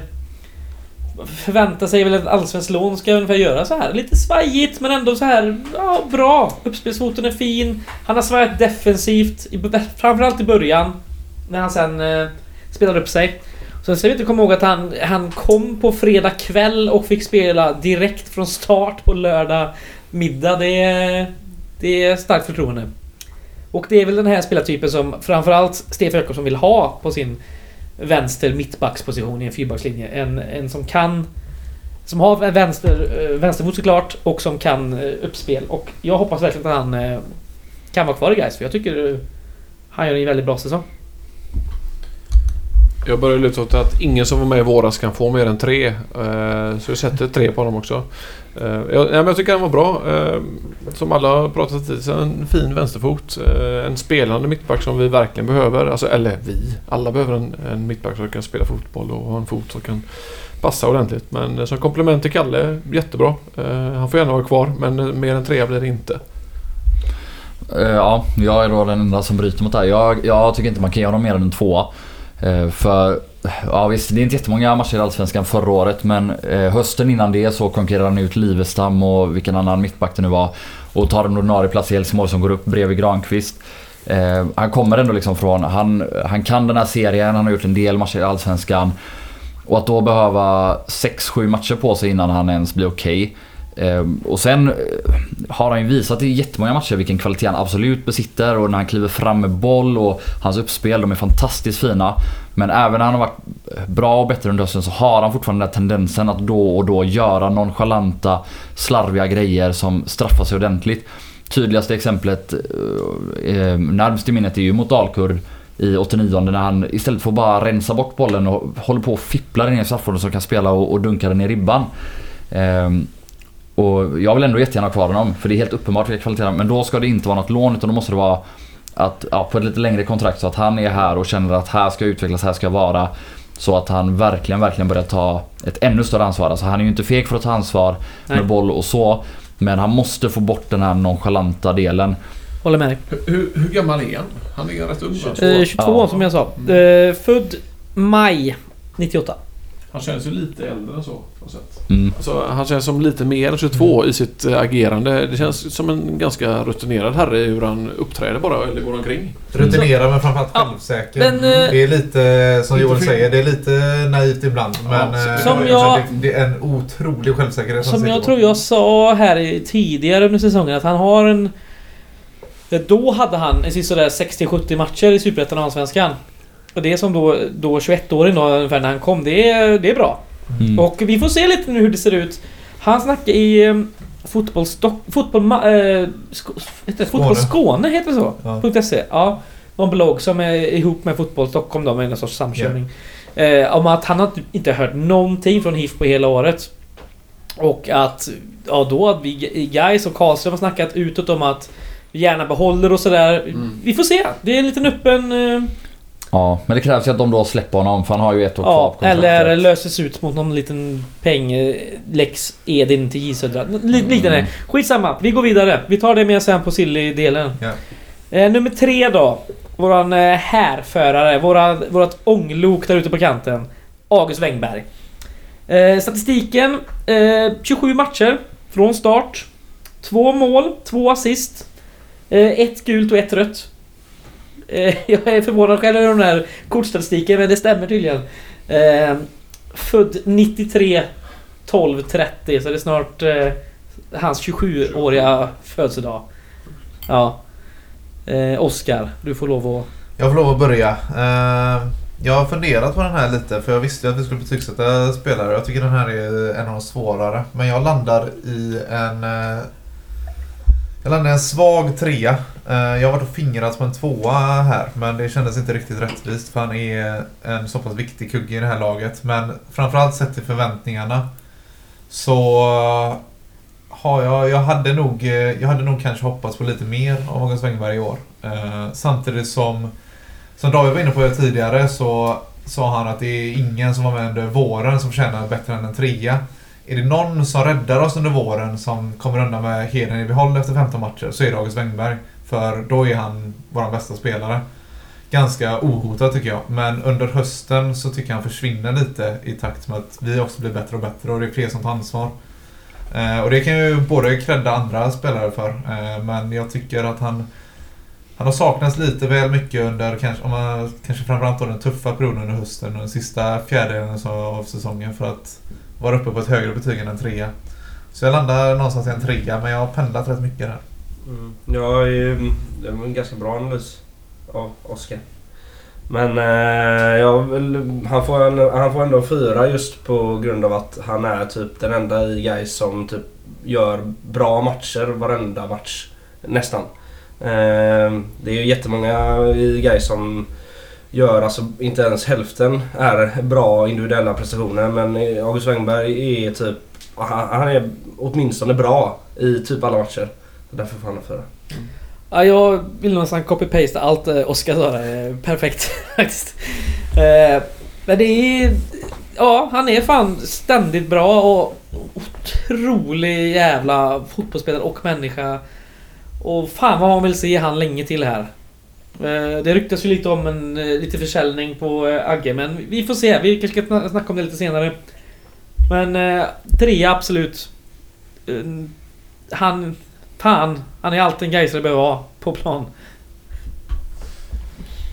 Kriterierna i den här betygssättningen är oerhört lösa, så jag tar mig lite friheter. Ja, men jag tycker det är viktigt att man inte bara spelar fotboll på ett bra sätt. Jag tycker det är viktigt också att man är en människa som är sympatisk, trevlig och kanske gärna har lite brains. Och jag tycker att Agge har visat det. Han är trevlig och gör vad. Vi har ändå träffat honom, de flesta av oss, några gånger. Han verkar ha lite hjärna, och så är han också ganska bra på att spela fotboll. Plus att han springer. Jag landar nog fan i en svag 4. Han var med i våras, jag vet det. Men ja, det blir en svag 4 faktiskt, det blir det. Ja, jag tycker det är en klockren 4. För under våran dåliga vår så är han ju våran absolut bästa spelare. Han spelar wingback och ibland högerback och är våran bästa offensiva spelare.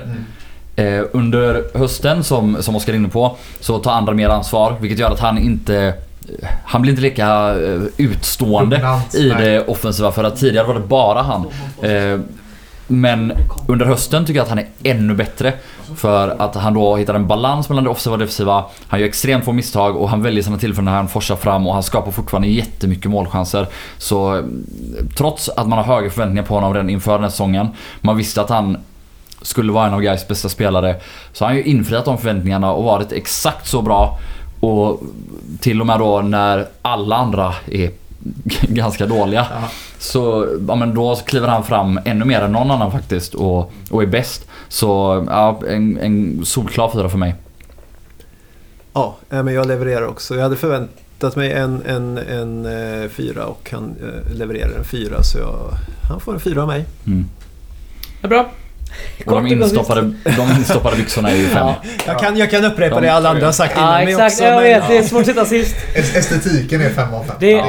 Det ska tilläggas också det att det finns merch på Gårdakvarnens webbshop. En hyllningströja till Agge Wengberg med bilden när han har den här Gårdakvarnen-hjälmen på sig. Där har väl snart hela familjen Wengberg köpt. Ja, det är 3 Wengberg som nu har köpt. Nu vet vi att han snart fyller år, så kanske inte du borde säga det här om man lyssnar på det här. Ja, får han en hjälm också. Nej, det klipps inte. Vad är det för present? Jag får en tröja med dig själv. Det är väl askul. Hur många köpte han själv då? Du hade ju älskat att få en tröja med dig själv. Okej då. Det är ju en jackhjälm. Men jag är lite besviken på att inte texten var hjälm på. Det måste jag säga. Ja, men den hyllningen får vi göra. Alltså, om det hade funnits en bild på dig utanför, vad heter den här pubben? Åh, gud. Bra radio. Bra radio. Vad heter den här? Är vi i Göteborg eller? Vi är i Göteborg, nära avenyn. Den satt ett gäng öjsare lite då och då. Flyganshaga eller? Flying Scotsman. Ja, om det hade funnits en bild på dig för den pubben, du hade ju älskat att få den t-shirten i födelsedagspresent. Var du med den kvällen? Ja. Det här låter lite internt. Ja, nej, vi glömmer det. Det finns ingen bild tyvärr. Nej, det är synd. Vi får göra en annan hyllning t-shirt. Det var för mobiltelefonens tid. Så vi går vidare. Ja. Då är det nummer 4. Joakim Åberg, nummer 4 ska tilläggas. Det är ju ett försvarsnummer i norra Europa får man väl säga. Men i Italien däremot, då är det väl som ett klassiskt mittfältsnummer oftast. Nej, är det? Nej, det är inte det. Det är många som har nummer 4 i Italien som är mittfältare. Nej. Albertini, du tänker på en Albertini i Milan, det är den enda jag kommer på. Nej, det finns flera sen efter det. Säg oss en. Ge oss en. Aquilani, jag säger, vet du han ny i Brescia nu i Milan som jag snackade om förut här med Motto. Tonali. Ja, han nummer 4. Ja, visst absolut. De var ju också någon som var säkert 83. Okej, jag släpper det. Du har rätt. Italien kan dra åt helvete. Ja. Hallå. Nej. Nej. Jo. Nu ska vi kolla stats här på Joakim Åberg. Ja, född 98, så han är 22 år gammal. 22 matcher i år. Varav 12 från start. 1 mål, 1 assist, 1 gult kort och 1 rött kort. Alla poäng i samma match. Ja, precis. 1% i samma match. Då är det Oliver som har betygsatt han. Ja, just det. Jag hade ju typ 0 förväntningar på honom för någon här började kalla honom för geniet. Det var ju saxat från ett möte av Stefan Jakobsson skulle jag säga. Så det var ju... Ja, exakt, så det var ju inte någon här. Det var ju faktiskt headcoach. Ja, exakt. Okay. Men denna person levererade och utvecklade och tog sig, omfamnade det här smeknamnet. Men så då fick jag ju skyhöga förväntningar. och jag tycker inte han lever upp till dem. Så han får en 2. 4. 2 är ju godkänt ändå. Vad sa vi det? Ja, det var godkänt. Ja, det var rätta då. Nej, etta är ju jättedåligt. Etta är underkänt. Ja, då är det jättelångt emellan. Nej, vadå? Etta är underkänt, 2 är godkänt. Hur svårt är det? Ja, det är väldigt stor skillnad där mellan faktiskt. Det är största skillnaden. Men säger du att det är jättedåligt? Men underkänt är inte jättedåligt. Ja, underkänt är ju kass. Jag tycker att du är rätt på 2. Ja, men då får han ändå en etta då. En svag 2 då? Eller en stark etta? Nej, det är töntigt att hålla på så. Han får en etta. Okej, Oliver Schultz som inte kan ta sina egna åsikter då, utan måste lyssna på andra. Va? Att jag sa kalla han geniet och sen hade du jättehöga förväntningar. Jag sa det egentligen. Han lyssnade på fel. Ja, fel gubbar i samma. Ja, det börjar ganska bra ändå med Joakim Åberg tyckte jag. Bra på försäsongen, första mitten någonstans i när allt var som mörkast var ändå Joakim Åberg något litet ljus tyckte jag. Det såg ut som att det fanns något där. Vi har ju ett gäng matcher där han, Kirak och Ladan gör ihop på innermittfältet. Där de såg ganska roliga ut ihop för de kunde spela sig i många situationer. Sen ledde det ju aldrig sånt. Vi var ju skitdåliga då. Men, ja, men där gjorde han ju ett gäng matcher från start som var roliga. Ja, men hösten har ju inte varit så stark. Han har inte spelat så mycket heller. Men visst, vi har han över nästa säsong också. Och det är ju såklart en ung lovande spelare. Jag ger han också en 2 såklart. Det finns inte så mycket att... också? Han fick en 1 av honom. Men det är så. Okej, förlåt. Jag ger han en 2. En medeltvåa. Jag tycker att första säsongen i Superettan. Vad fan? Ja, den här jävla skalan är bedrövlig, vi vet. Va? Det är världens enklaste, mest naturliga. Säg skalan. Bara betyget och... 2! Hej då! Ja. Fan. 1 nästa. Ja. Va? Wow. Du propagerade för att Oliver skulle ge honom en 2. Jag har ju ångrat mig. Nu när jag fick reda på att 1 inte var jättedåligt. Det var bara underkänt. Ja. Vi är på nummer 4, det här är otroligt. Ja, det är helt sjukt. Det är klart han får godkänt. Han kom in, som en ung talang som aldrig spelat elitfotboll innan och gör... en del bra matcher, men några dåliga. Jag vill bara säga så här, det här betygsätta varandra kommer i slutet. Nej, det är klart att de får godkänt. Och framförallt, fan, om man kollar på försäsongen så fysiken fanns ju inte där. Hyfsat fin vänsterfot, men ingen tempo, ingen fysik. Det har man ändå sett har kommit lite mer under året. Till nästa år kan det bli bra. Där får han godkänt i år, men inget mer. 22 år inte fysik, jag blir förbannad.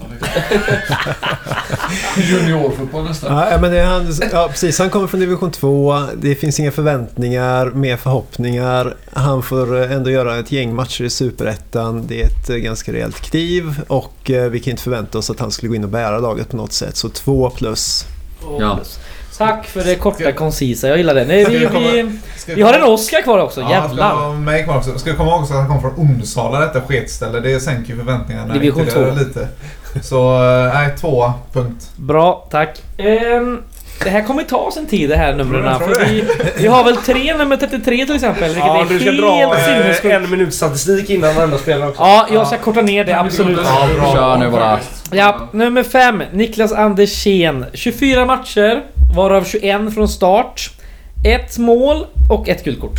1 guldkort. Ja, det är helt sinnessjukt. Jag börjar, det är helt sanslöst att han gör 1 guldkort hela året. Det är ju den gubben som har brunnit mest. Jag kommer väldigt väl ihåg Eskilstuna-matchen. Nej, Västerås-matchen, förlåt mig. Ja. Där vi vänder upp till 2-2, där hans inbyte gör... ja, han bara brinner på planen och gör att vi vänder upp det. Och då där blir målet, vilket gör att han får en 3 faktiskt. En svag 3. Han gör sin bästa säsong på ganska länge. Men visst, det är ändå så här. Det är inte världens mest offensiva gubbe. Men... han är ju vänsterback. Ja, det finns andra vänsterbackar som är mycket mer offensiva som vi kommer komma till senare kanske. En 3. Klockan ska vi nog säga 3 på grund av att han har gjort lite mer än vad vi trodde. Han har hållit sig skadefri. Han har en varning så, va? Vi tänkte nog 15 mer när han började. Så väldigt bra säsong. 3, absolut.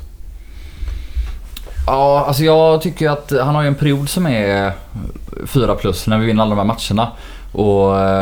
Men han är ju skadad lite för mycket och han är inte riktigt tillräckligt bra efter det för att få något mer än en 2 av mig. Sett till också för att han är en spelare som har gjort många säsonger i Superettan och ja, med alla disclaimers för skadeproblem och så.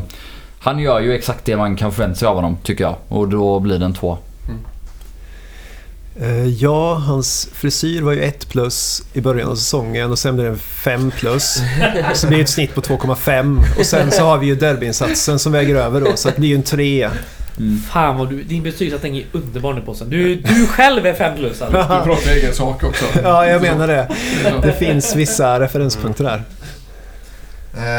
Jag landade en 3 på Anders, en ganska stabil 3. Han... spelmässigt så är han väl ungefär vad jag förväntar mig. Man gör rätt mycket fler matcher än vad jag förväntar mig. Sen hade jag ju gillat att se 6-7 gula kort, men man kan inte få allt. Så en stabil 3.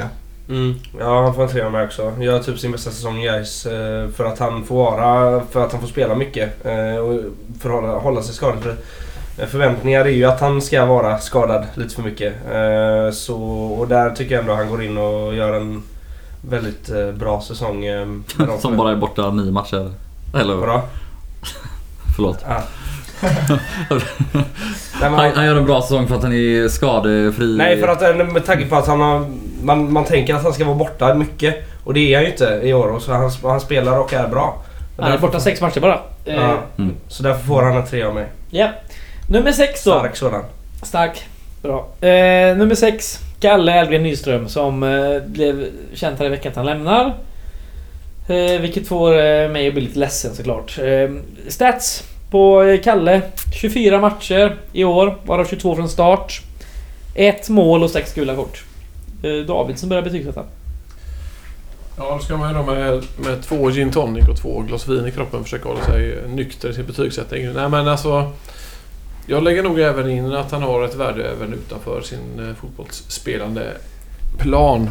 Och jag skulle nog vilja kalla det en 4. Och det är lika mycket, eller nästan mer, hur han är som person och människa. En jävligt sympatisk människa. Kul att göra med, en bra representant för föreningen. Rätt duktig på plan. Jag tycker han är viktig när man kommer in i avgörande stunder som nu på hösten.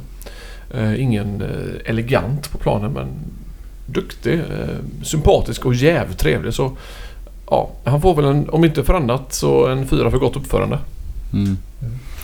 Ja, jag har lite liknande argument men landade nog i en 3, för jag tycker att spelmässigt är det en något svagare säsong än till exempel den förra säsongen. Men som sagt, allt som du säger om hur mycket han betyder vid sidan av planen som representant för föreningen, det där är så viktigt och omöjligt att förbise, så det blir ändå en 3. Mm. En föreningsmässig 5 och en sportslig 2 då. Vad blir det i snitt? 3,5. Ja. Han är 3,5 helt klart. Ja. Mm. Ja. Ja. Jag spelar lite djävulens advokat över och tycker att David gör helt rätt som väger in andra faktorer än det som sker innanför sidlinjerna. Så fotbollsmässigt så är det en stark 2 kanske, men ändå en 2 i år. Som Joel säger så är det lite svagare än förra året. Han är en lite begränsad fotbollsspelare och det vet alla om, alla i den här serien vet om det, alla i klubben vet om det och vi är helt med på det. Och det är, som vi har sagt i förra avsnittet, så är det inte framförallt därför man kommer att komma ihåg Kalle Nyström. Men som fotbollsinsats så är det klart godkänt, men inte så mycket mer. Nej, han får ju en fotbollsinsats, får han ju en stark 2. Är godkänd i sitt spel och, men får en stark för att han är alltid där. Han är en mittback som nickar och rensar bort så jävla mycket som kommer emot vårt straffområde. Och därför det är en ganska underskattad förmåga han har. Eller, det har väl blivit någorlunda uppmärksammat men inte tillräckligt tycker jag. Men såklart han får en 5 i allt vad han är och förmedlar genom sin kropp och sitt sinne. Mm. Ja, jag säger bara rätt och slätt 3 och jag kommer sakna honom något oerhört. Så är det. Nummer 7. Om inte David liknar någonting. Ja, jag vill bara lägga till som du säger, Oskar, om djävulens advokat, för den är ganska intressant. Om vi ändå kollar på vad vi har varit och presterat sen Kalle kom, så har vi inte varit så jävla bra faktiskt de här åren. Det får man vara ganska ärlig säga. Och det kan ju faktiskt ge en effekt när en mittback och under några år lagkapten försvinner. Mm. Om det blir bra eller dåligt, det vågar jag inte säga än, men det kan ge en effekt som vi kommer att få se 2021. Och den blir spännande på sitt sätt, men som sagt, människan Kalle, den kan vi inte bortse från i alla fall. Så får vi se vad den ger spelmässigt. Och samtidigt så ska man ju säga att det är få spelare som varit så viktiga för klubben under de här pissiga åren som Kalle Nyström har varit. Exakt, framförallt så som han har tagit ansvar under alla de här jobbiga matcherna i slutet varje år och klivit fram och verkligen lett laget, både genom sin person men också genom att skalla bort varenda jävla boll så kommer den här straffområdet. Genom att vara kanske vår bästa defensiva spelare gång på gång. Och ja, du vet, det kan se lite taffligt ut ibland för att han är lång och ser lite oproportionell ut i sitt rörelsemönster typ. Men hans defensiva spel har varit helt ovärderligt så länge och det går inte bortse ifrån. Nej. Utan Kalle hade vi nog kanske inte varit i den här serien som vi är i. Och vi kommer komma med till det här, för vi har snackat mycket om det här är bra eller dåligt att han lämnar. Sen när vi snackar trupp och silly season. Yes. Nummer 7, Nikola Ladan. Och här ska Joel börja igen och betygsätta, tror jag, va? Om jag inte har räknat fel. Börjar du säga? Ja. Det är 22 matcher, varav 18 från start. Vi har 1 mål på straff, 1 gult kort och 1 rött kort i det första derbyt på ÖIS. Joel. Ja, men det kan inte bli något annat än underkänt, tyvärr. Eller så här, han kom in med hög svansföring och med ett bra CV från Degerfors och pratar själv om hur han ska påverka och ändra klubben, och han blir vicekapten och alltså de förväntningarna har han ju tyvärr absolut inte lett upp till. Sen är det så här att i matcher och i perioder har man sett att det finns kvalitet fortfarande, och det är absolut möjligt att han kommer blomma ut och bli en startspelare nästa år och återigen bli fina gamla goa Nikola Ladan och betyda jättemycket för Gais 2021. Men han har inte lyckats med det i år, så en 1. Ja, självklart jättestora förväntningar. han kom väl undan i början av säsongen just för att man tyckte att den offensiva delen av laget var så himla dålig just då, att han egentligen, han blev liksom i stort sett skuldsatt för allt dåliga som hände i början av säsongen, för att han inte hittade passningen och han inte kunde bygga upp spelet. Men det berodde på väldigt mycket mer än det, så att i början var man ändå liksom ganska, ja men vänta, han kommer komma igång sådär, men det blev ju snarare tvärtom. Han hamnade på bänken vart efter och kom inte alls tillbaks efter utvisningen mot ÖIS. Så det blir ju underkänt förväntningar och allt som allt, så får det bli en etta då. Ja, jag skriver ändå på allt som både Joel och Påsen har sagt. Det jag vill anmärka på är att det känns helt sjukt att Ladan har startat hälften, eller mer än hälften av matcherna. Men det kanske säger något om hur mycket man har förträngt vårsäsongen, antar jag. Men det är en solklar etta, det är underkänt. Han har inte levt upp till förväntningarna, tyvärr. Som Joel säger så blixtrar han till i stunder när man ser att det finns mycket fotboll i honom, och det har man ju sett om inte annat tidigare säsonger i den här serien. Så ja, vi kommer till honom återigen, som vi har sagt flera gånger, så kommer vi till han senare. Men underkänt såklart, tyvärr. Underkänt. Man skulle kunna hävda att den här skadehistoriken kan vara någonting som kan sänka förväntningarna. Men jag tycker inte det är en tillräckligt bra ursäkt. Så detta. Jag håller med. Underkänt. 1 av 5. Sen kan jag väl på tycka också att det är mycket i år som har varit, det har varit mycket tålamod i år, och det har absolut inte varit något tålamod som helst med Nikola Ladan på många håll och kanter, vilket jag tycker är... Det beror lite på vad du menar, för på ett sätt han har fått fortsätta starta väldigt mycket. Absolut. Så från klubben och från tränarens håll har det funnits väldigt mycket tålamod. Sen jag tänker mest supportermässigt på olika... Men om man då ska ge någon rätt, så hade ju supporterna rätt och tränaren fel. Absolut, det är samma med Stefan Jakobssons trebacklinje som också kommer återkomma till. Jag säger också att Nikola Ladan har inte varit bra nog, och därför får han underkänt. Men det är också så här att det har inte sett vackert ut på sina håll med den här... Vad ska man säga? Scapegoat-snacket. David? Jag är också inne på en etta, möjligen 2, för att han verkar lite smart ändå, så att jag kan ju ta hänsyn till hjärna också. Men... Jag har jobbat med Nikola Ladan, han är inte stendum det här. Nej, jag tror inte det heller. Och vi har träffat honom också faktiskt i den här lägenheten där vi sitter nu. Och nej, men fan, det är en smart kille och sympatisk och fan bra gubbe liksom, så. Jag kan väl lägga en 2 på att jag gillar smarta och fina människor sådär. Men spelmässigt, nej, det går det 1, absolut. Där kom den kapsylen. Ja. Nummer 8 går vi snabbt vidare till. Det är Harry Kirak som kom redan förra sommaren och gjorde en otroligt fin sensommar, tidig höst kan man väl säga. Sen korsbandsskadad. Samma som Nikola Ladan kan man också säga att han också varit korsbandsskadad. Och det har ju sina problem det där. Harry Kirak har 22 matcher, 11 från start, 1 mål, 4 gula kort, och så han kontrakt över nästa år. Påsen? Ja, där fanns det ju förväntningar. Förlåt, han har till och med kontrakt över 2022, ja. Förlåt, jag vill bara inflika det. Ja, nej, men där fanns det ju förväntningar. Jag minns inte när han klev in riktigt i seriespelet igen, när han var med att han skulle bli ordinarie igen, men det var väl några matcher in på säsongen. Och då hade det ju varit väldigt knaggligt, så han kom in i en period när vi kanske var som allra sämst också där. Och lyckades ju inte alls reda ut någonting. Det man har sett när laget väl har tagit sig i kragen är ju att han inte riktigt heller har lyft till några högre nivåer där. Så det syns att det finns mycket i honom, men han kommer inte upp i någon slags nivå, så tyvärr så blir det en 1. Ja, jag tycker man kan spara det vi sa om Nikola Ladan och återupprepa det ganska mycket när det gäller Harry Kirak. Det är en 1 för mig också. Förväntningarna är ganska högt ställda. Det är en spelare som jag trodde skulle vara ganska bärande i det här laget, och nu har han som sagt en korsbandsskada och har kortare tid på sig. Han kommer tillbaka från skadan senare än vad Nikola Ladan gör. Också på grund av sjukdom. Ja.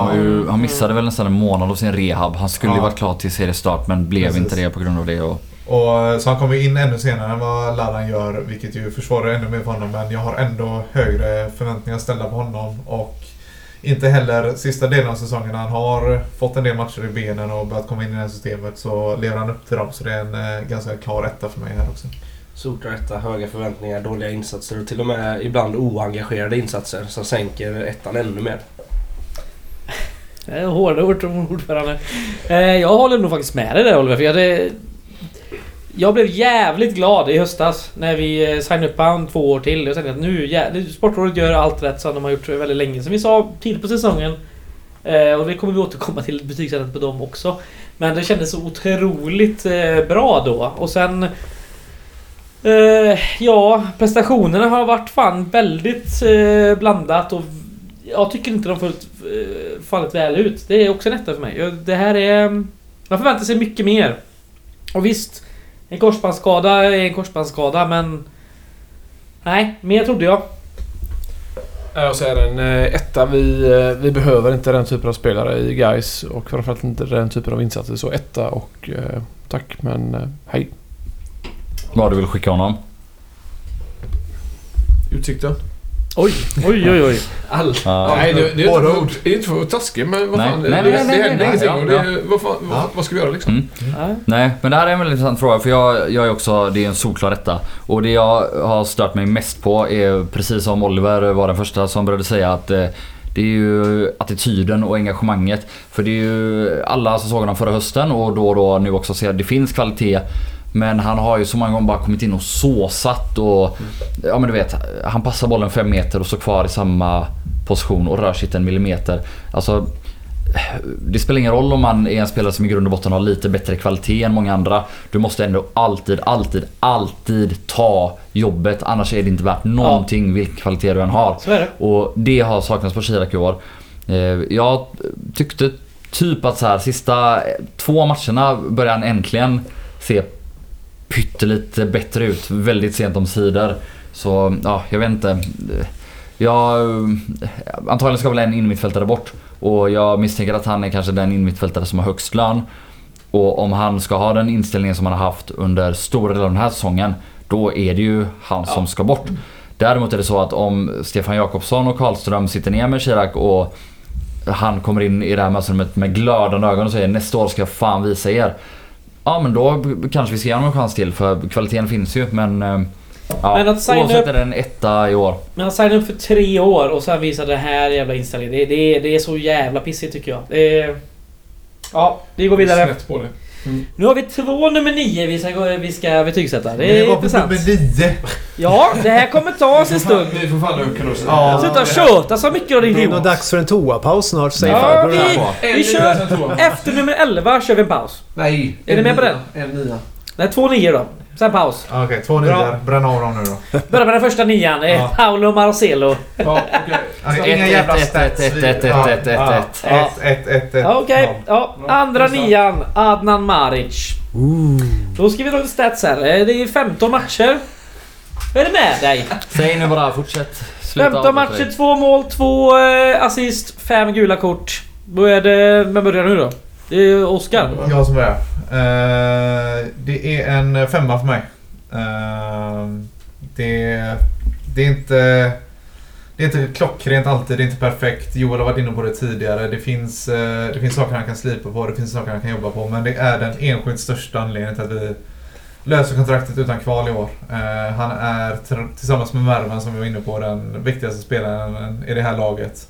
Han är viktig offensivt, han är viktig defensivt. Han kommer in dessutom som 23-årig med en jävla attityd. Om vi snackar om att Kirak kanske har saknat attityd, så är det precis tvärtom. Han visar upp ledaregenskaper som jag inte alls var beredd på att han besatt och att han skulle komma in med. Han kommer in från ett Häcken i Allsvenskan med precis den attityden man vill ha från spelare som kommer från Allsvenskan ner till Superettan, och visar att den här klubben faktiskt betyder något för honom, och att det är en jävla vinnarskalle som vill extremt mycket. Så det är en ganska klockren 5 för mig.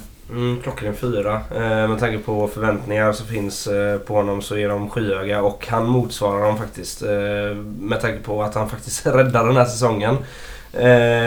Men som det sägs så har han några matcher där han där det, man märker att det finns lite att slipa på, men det är också liksom, det går inte att vara helt jävla 100 hela tiden. Och så tycker jag att det finns vissa matcher där orken tar slut ibland. Alltså den fysiska orken att vara med hela matchen. Därför får han en 4, men det är ju nära en 5 om man nu vill vara peppig. Ja, jag säger en 5. Jag håller med allt ni säger, och det är ett otroligt jävla styrketecken och en signa honom, och sen signa honom på 2,5-årskontrakt. Det är bara, det är helt sjukt. Han kommer in och visar direkt att han är en helt otrolig spelare med en nivå långt över alla andra. Och med det här kontraktet bara liksom generera pengar bara i sig. Sen får vi se om han blir kvar nästa år eller inte. Men hur den faller ut så har det varit så jävla bra för guys. Och det är otroligt gött. Och det betyder mycket. Ja, nu kommer han jävligt advokat igen. Det här kontraktet, jag är livrädd för det. Vad är ens det? Liksom 2,5 år, men han gubben är helt ofattbart. Han är ju svinbra. Det här är ju lätt 4, kanske 5. En helt annan nivå. Alltså, han är ju allsvensk och han är lite till. Han kom till Gais när han var 16 år, och jag har för mig att det var Dime som hämtade honom från Angered, någon förening där, eller Randberg möjligen. Åt det hållet som vi nu får uttrycka oss slarvigt då. Men han var 16 och han kom till Gais, och han gick till Swansea, och det fanns en vidareförsäljningsklausul, eller rätt sagt så här. När han hade gjort ett antal matcher i Swansea skulle Gais få pengar, så blev det aldrig. Nåväl. Nu är han i Gais, han är oerhört bra, han är jävligt mogen, han gör en intervju i GP för ett tag sedan som är jättebra, han är skarp, han vet vad han vill, han är professionell, lätt 4. Sen som sagt det här kontraktet, ja, jag vill se det innan jag säger att det är så jävla bra, men ja, det låter bra i alla fall. Nej, men jag håller med alla föregående talare återigen, för mig blir det en väldigt stark 4. Det gränsar till en 5. Det är just de här sista 30 minuterna i många matcher där han gör lite för många misstag för att kunna nå upp till den här 5. Men framförallt så som man kommer in i Gais med den attityden, med kravställandet på övriga på det här positiva sättet. Och den här GP-intervjun där du nämner, där han pratar om den här klassiska grejen. Alla vill slå Gais, som många använder som ursäkt i många år. Men han använder istället som att vi inte kan ha det som en ursäkt. Alla slår guys. Därför måste vi jobba ännu hårdare. Därför måste vi vara ännu bättre. Därför måste vi komma in och försvara de fucking grönsvarta färgerna varenda jävla match. Och fan, att vara 23 och göra den grejen liksom. Det är coolt. Ja, men det är bara att hålla med. De här 15-16 matcherna han gör, solklar 5, men det blir en 4 då, eftersom att han faktiskt bara gör 15 matcher. Hade han kunnat hålla den här nivån över 30 matcher så hade han ju fått typ 6 av 5, men vi får ändå spara lite på det, och känner jag, och ge en 4 av 5. Vad var vi? Vi var på nummer 10, va? Mervan Celik. Då ska vi se här vad statistiken säger där. 23 matcher, 1 inhopp. Så det är 22 från start. 4 mål, 4 assist, 3 gula kort. Vem ska börja nu då? Är det Oliver? Ja. Nej, men han får en 3, får han. Han är ju svinviktig för laget, märker man. Men den här briljansen och poängsnittet väger ner det. Han gör lite för få poäng mot förväntningarna. Men är såklart skitviktig för laget, och att det liksom går bra för laget rent fotbollsmässigt. Så därför får han en 3. Ja, jag håller med om betygssättningen. Det är inte riktigt hans fel. Hela laget är ju djupt underpresterande i början. Men absolut en 3, och jag hoppas verkligen att vi behåller honom. Han är otroligt viktig. Ja, klockan är en 3. Han borde ut lite mer, men han var i ett underpresterande lag, så ja, 3, lätt. Ja, jag tycker också en 3, och det är lite som ni är inne på. Alltså poängen, det är inte godkänt, det är ju en 1. Man förväntar sig att han ska göra ett gäng fler mål och helst några assist till också. Men samtidigt så märker man, alltså när Gais fungerade bra, det var när Mervan fungerade som bäst, och den korrelationen är så tydlig, så att det blir ändå en 3, även om man också hade förväntat sig mer poäng från honom personligen. Jag är nog uppe på 4 där faktiskt. Jag tycker han tar ett så otroligt stort lass i början på säsongen, och han ser ju till viss del tillsammans med Wengberg och Karlsson till att vi har några poäng överhuvudtaget i början av säsongen, och vi hade inte klarat utan honom. Så att han är som bäst när Gais är som sämst, tycker jag, och därför så... Men är han inte ännu bättre när Gais är som bäst? Eller fattar du vad jag menar? Jo, jag förstår verkligen. Han inte en poängspelare, men då känner ju min 4 poängare ännu mer i sådana fall då. Ja, alltså absolut. Så att, ja, en 4. Jag är nog faktiskt inne på en stark 2 där. Efter Ladan och Kirak så är det den som har varit längst ifrån att svara upp till de förväntningar som jag hade på honom. Som tidigare nämnt så är det att han kommer inte till sin rätta i ett underpresterande lag under våren, men det är också ett lag som kanske underpresterar till viss del för att Mervan Celik inte kommer upp i nivå, tyvärr. Den korrelationen finns ju också. Så... Alltså jag måste ändå bryta in där och tycka mer som Påsen då, att han är väl ändå en av få som försöker bryta det i våras. Ja, inställningen är ingen fel på, men jag tycker att han kommer inte till sin rätta, och sen gör vi ett positionsbyte på honom också som slår extremt väl ut, som inte jag alls förväntade mig inför säsongen att det skulle komma. Så ja, jag köper absolut 3:orna, men jag landar i en stark 2. Även om nu Oskar råkar ha fel, så är inte det här en debatt. Det är mer en men det får vi ändå ta, det igen, en personlig syn på det hela faktiskt. Nummer 11 går vi vidare med. 21-åriga Julius Lindberg med 19 starter och 5 inhopp i det här årets Superettan. 6 mål, näst bäst i laget, 2 assist, tredje-fjärde bäst i laget. Och jag börjar ge betyg. Det första är att han har precis signat ett nytt 2-års förlängningskontrakt. Hur många som har fel? 3 år, eller? Han förlänger med 2 år. Ja, han är kvar 3 år till. Det är många som har fel om detta i dagarna. Han är kvar till och med 2023. Du är en sån ordmärkare som... Det är nog vi fler som är ordmärkare i det här sammanhanget. Skitsamma. Han får en mycket... Han har ju inte förlängt med samma lön antagligen. Han har ju skrivit ett nytt kontrakt med 3 år. Eller, om vi nu ska hålla på. Ja, visst. Sitt ni där och håll på. Jag ger han en 4. Sen han bytte kant i mitten av säsongen så har han ju varit helt enastående. Från på sin vänsterkant brytit in och skjutit av, och har jobbat hårt, löpt mycket, och det ska bli otroligt kul och följa hans framtida Gais-karriär. Nu får man inte ha internet på när man spelar in podd, men en kompis till mig som råkar hålla på Blåvitt, han är, ska vi se så jag säger rätt här, han är typ svåger till Julius pappa. Okay. Så de har lite kontakt och sådär. Säger det något om hur gammal du är? Ja, det gör det. Jag kan berätta hur gammal jag är. Jag fyller 44 snart. Men ja, lik förbannat, Julius, vad är han, 20? Ja. 1. Ja, fan, det är snart en ungdom här. Ja, skitsamma. Han verkar oerhört ödmjuk. Han fick väldigt mycket beröm efter sin insats i derbyt mot ÖIS här i höstas i tidningarna.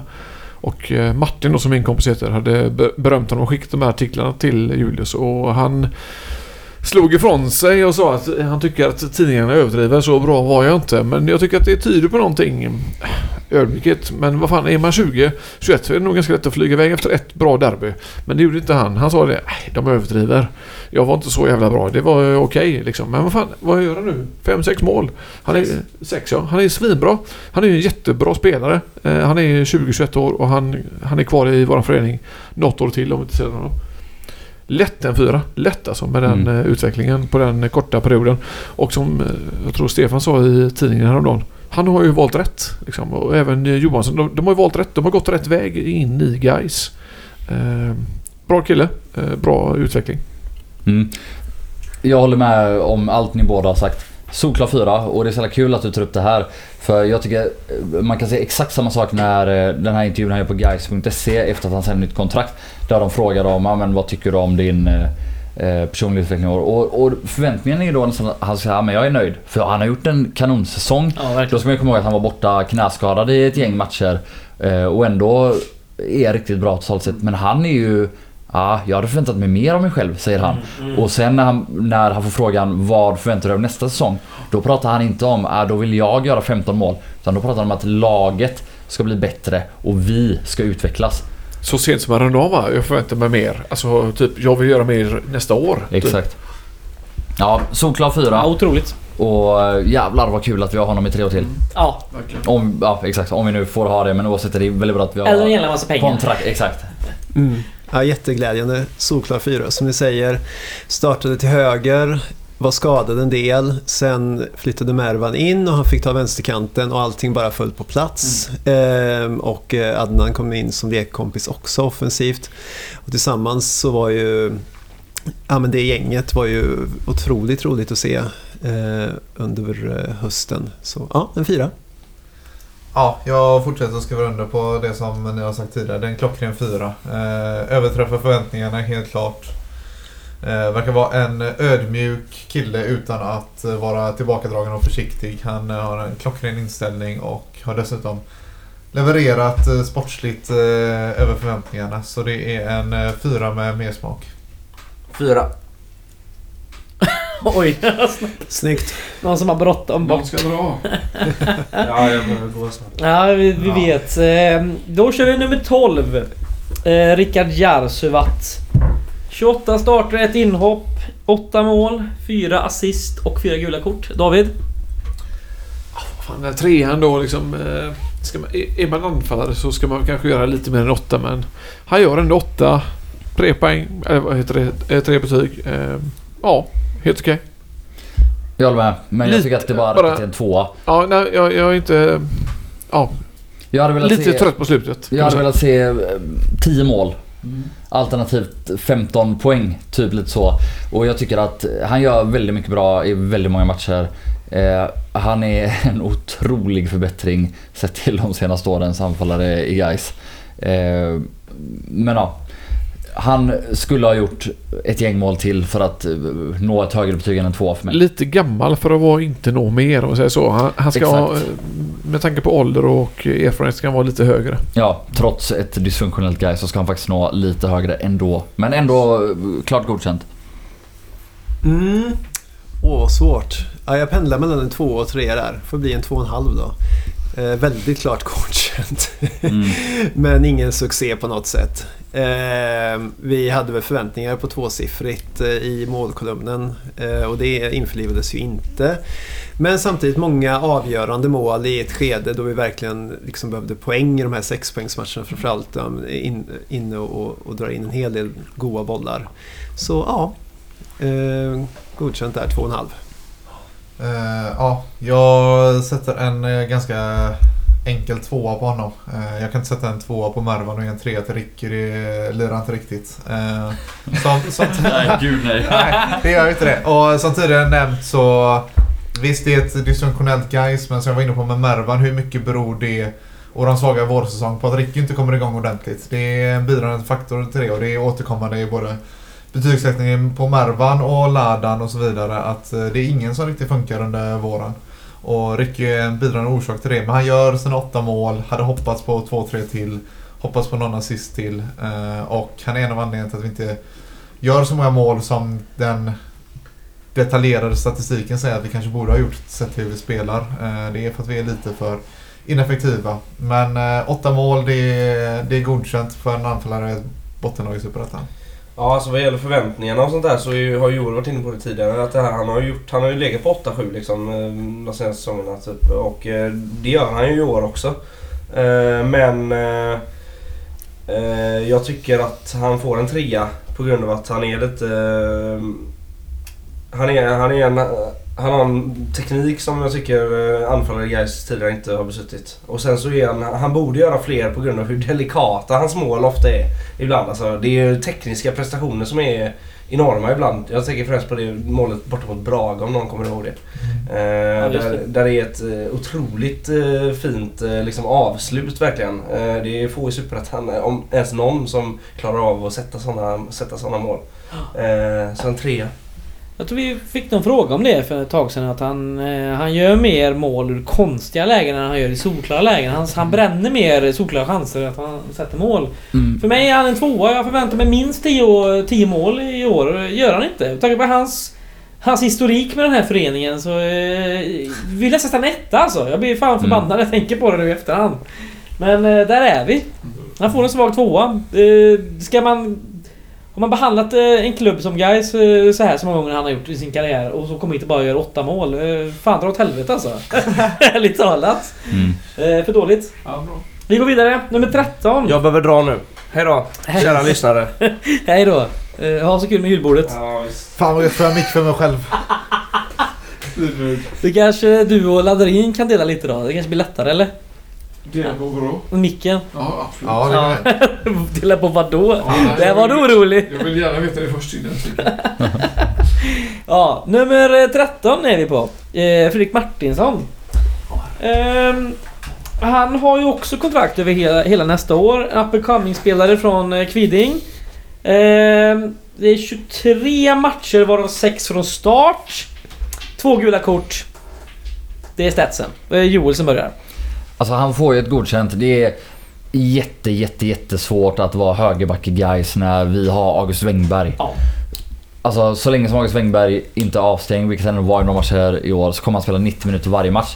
För det är en av våra absolut bästa spelare och det är framförallt en av de spelare som han har så hög lägsen så han behöver aldrig bli utbytt. Och sett till det, Martinsson har haft en otacksam roll som han startade några få matcher som högerback, annars har han fått hoppa in som vänsterforward, centerforward när vi har försvarat ledningar. Och alltså jag lutar nästan på ett sätt till att man nästan vill ge Martinsson en trea för att han uppenbarligen har accepterat det här utan att ha gnällt och bara gjort det, men det kan inte bli mer än en tvåa ändå. Nej, men en tvåa, han tillhör ju den förväntanslösa division 2-klanen och har ju fyllt truppfunktionen på yppersta sätt. Han brukar inte göra bort sig när han spelar, han brukar inte göra så mycket fantastiskt heller, utan jag tycker att det känns tryggt att ha honom i truppen, så en tvåa.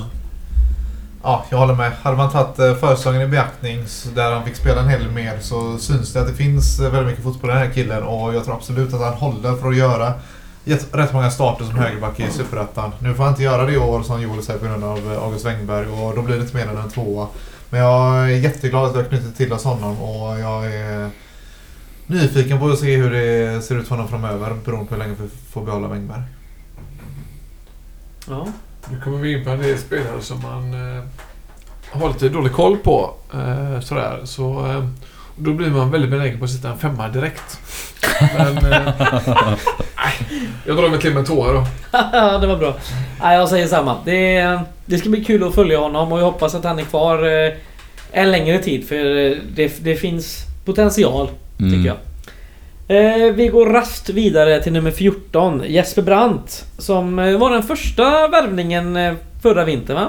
Innan vi sen blev huvudtränare. Jajamän, långt innan. Långt innan det till och med. 27-åringen som har gjort 22 matcher varav 9 från start. En assist som vi snackade om, Ljungkile borta, 1 rött kort och 5 gula kort. Det är påsen som börjar betygsätta. Just det, det var rött kort i första matchen mot Jönköping. Just det, det hade jag förträngt. Ja. Nej, men han har ju fått flytta runt på en massa positioner och kanske nästan spelat mest ute till höger. Ja, faktiskt. Och det är, exakt. Nästan det är... mest som de flesta startare har gjort har ju varit som högerforward i 3-4-3. Så att han har ju det med sig att prestationerna kanske inte riktigt rimmar med liksom hans naturliga spelstil. Möjligtvis hans mer... Ja, han är ju en central mittfältare främst. Så han kommer ju få en 2 av mig. Helt klart godkänt. Hade ju inte heller, trots att han ändå är en superettanspelare, så här skyhöga förväntningar på när den här stabbiga mittfältaren helt plötsligt dök upp och skulle vara med i Gais. Så att, ja, men 2. Ja, jag landade en 3 på Jesper Brandt. Jag tycker att han har större påverkan på säsongen än vad till exempel Martinsson har. Han har betydligt fler minuter spelade och syns mer när han är på planen. Som tidigare nämnt så gör han det i rätt otacksamma positioner för honom och otacksamma roller och går ändå in och gör det bra och imponerande och är kanske framförallt mest imponerande under vårsäsongen när vi inte är bra och Jesper Brandt nästan en av få ljusglimtar under vårsäsongen. Han går in på en otacksam position och klarar ändå av att bära upp den här, som vi sa, högerforwardsrollen och faktiskt bidra med någonting. Så jag gillar det. En 3. Två.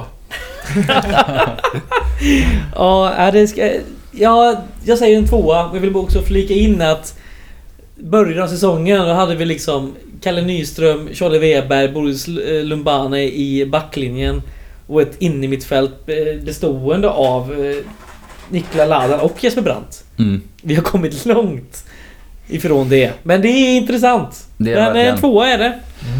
Ja, på ett sätt kan man argumentera för att Jesper Brandt har fyllt exakt den roll han förväntades göra. Han kommer in, han är laglojal som får. Du pratar om att han är i grund och botten en inmittfältare på sen. Som en brunkare nästan. Ja, och, vilket är helt sant. Men jag skulle säga att det som ännu mer är tydligt för mig att han är en vansinnigt lojal spelare. Mm. Så om man sätter honom som högerforward, då kommer han säga så här, han kommer tänka så här: vad kan jag göra som högerforward? Ah, han vet själv, han kan inte utmana en mot en. Han kan inte spela någon jävla tiki-taka. Vad är hans roll då? Ah, det är att bara löpa i djupled, skapa ut åt andra. Och det har han accepterat och det har han gjort. Och det har han gjort oavsett position av spelare. Och därför det blir en solklar trea för mig. Men det är så, alltså vad är han? 26, 27? Ja, är man det så ska man vara med lite oftare om man har den rollen. Sådär lite. Jag tycker att han är den perfekta truppspelaren.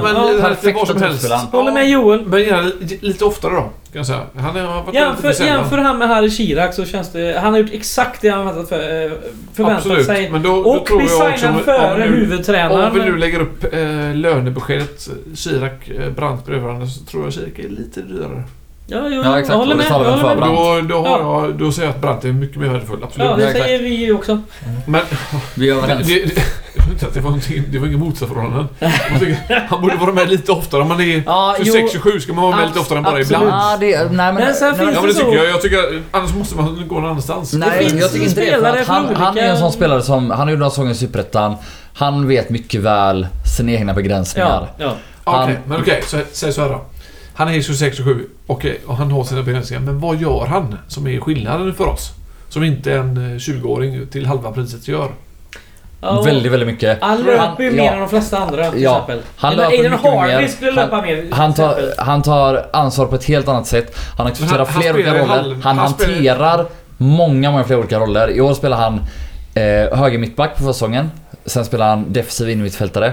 Sen spelar han höger forward och sen spelar han höger wingback och sen spelar han 10 några matcher och han spelar också forward i matchen hoppar in. Ja. Säg en 20-22-åring i Gais trupp i år som hade kunnat lösa det.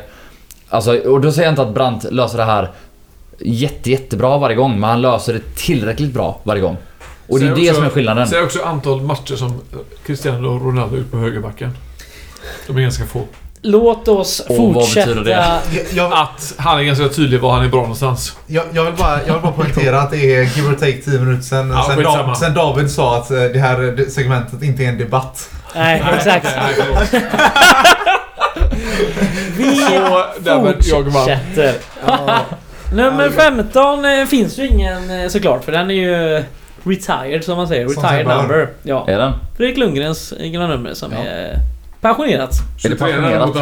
Flitigt. 20, nummer 15 och nummer 23 är nummer pensionerat. Ja, absolut är det. Hur fan vet du inte det här? 23 vet jag ju, men... 15 också, sen några år tillbaka. Ja, okej. Ja. Men nummer 16 däremot, det får man ju ha. Jo, men det är ju helt stört, om man då ändå ska ta lite längre historieperspektiv, att vi har pensionerat nummer 15 för Lundgren. Och nu menar jag inget ont om Lundgren, jag älskar den gubben. Ja. Men vi har inte pensionerat 8 som Karl för Jakobsson hade. Exakt. Nej, det är konstigt, kan man tycka. Det är en jävla hockeygrej. Varför ska vi... Det är en sak att pensionera 23 för att det är klackas. Det är ju en annan grej liksom. Men vad fan ska vi pensionera? Jag tror det här var någon grej nu för inte så jättelänge sedan heller att man bara såhär, nu använder vi inte med 15 liksom. Jag vet inte. Ja, skitsamma. Det här kan vi snacka om en annan gång. Man kan köra 23 sen för fan nog. Liksom. Ja, verkligen. Det är väl utrymmet. Låt oss snacka om nummer 16 däremot. Meinhard Egilson Olsen. Pensionera direkt. Ja, precis. Denna 23-åring har gjort 13 matcher från start. 1 inhopp, 1 mål på straff. 2 assist, 2 gula kort. Och nu tror jag det är påsens tur att börja betygsätta.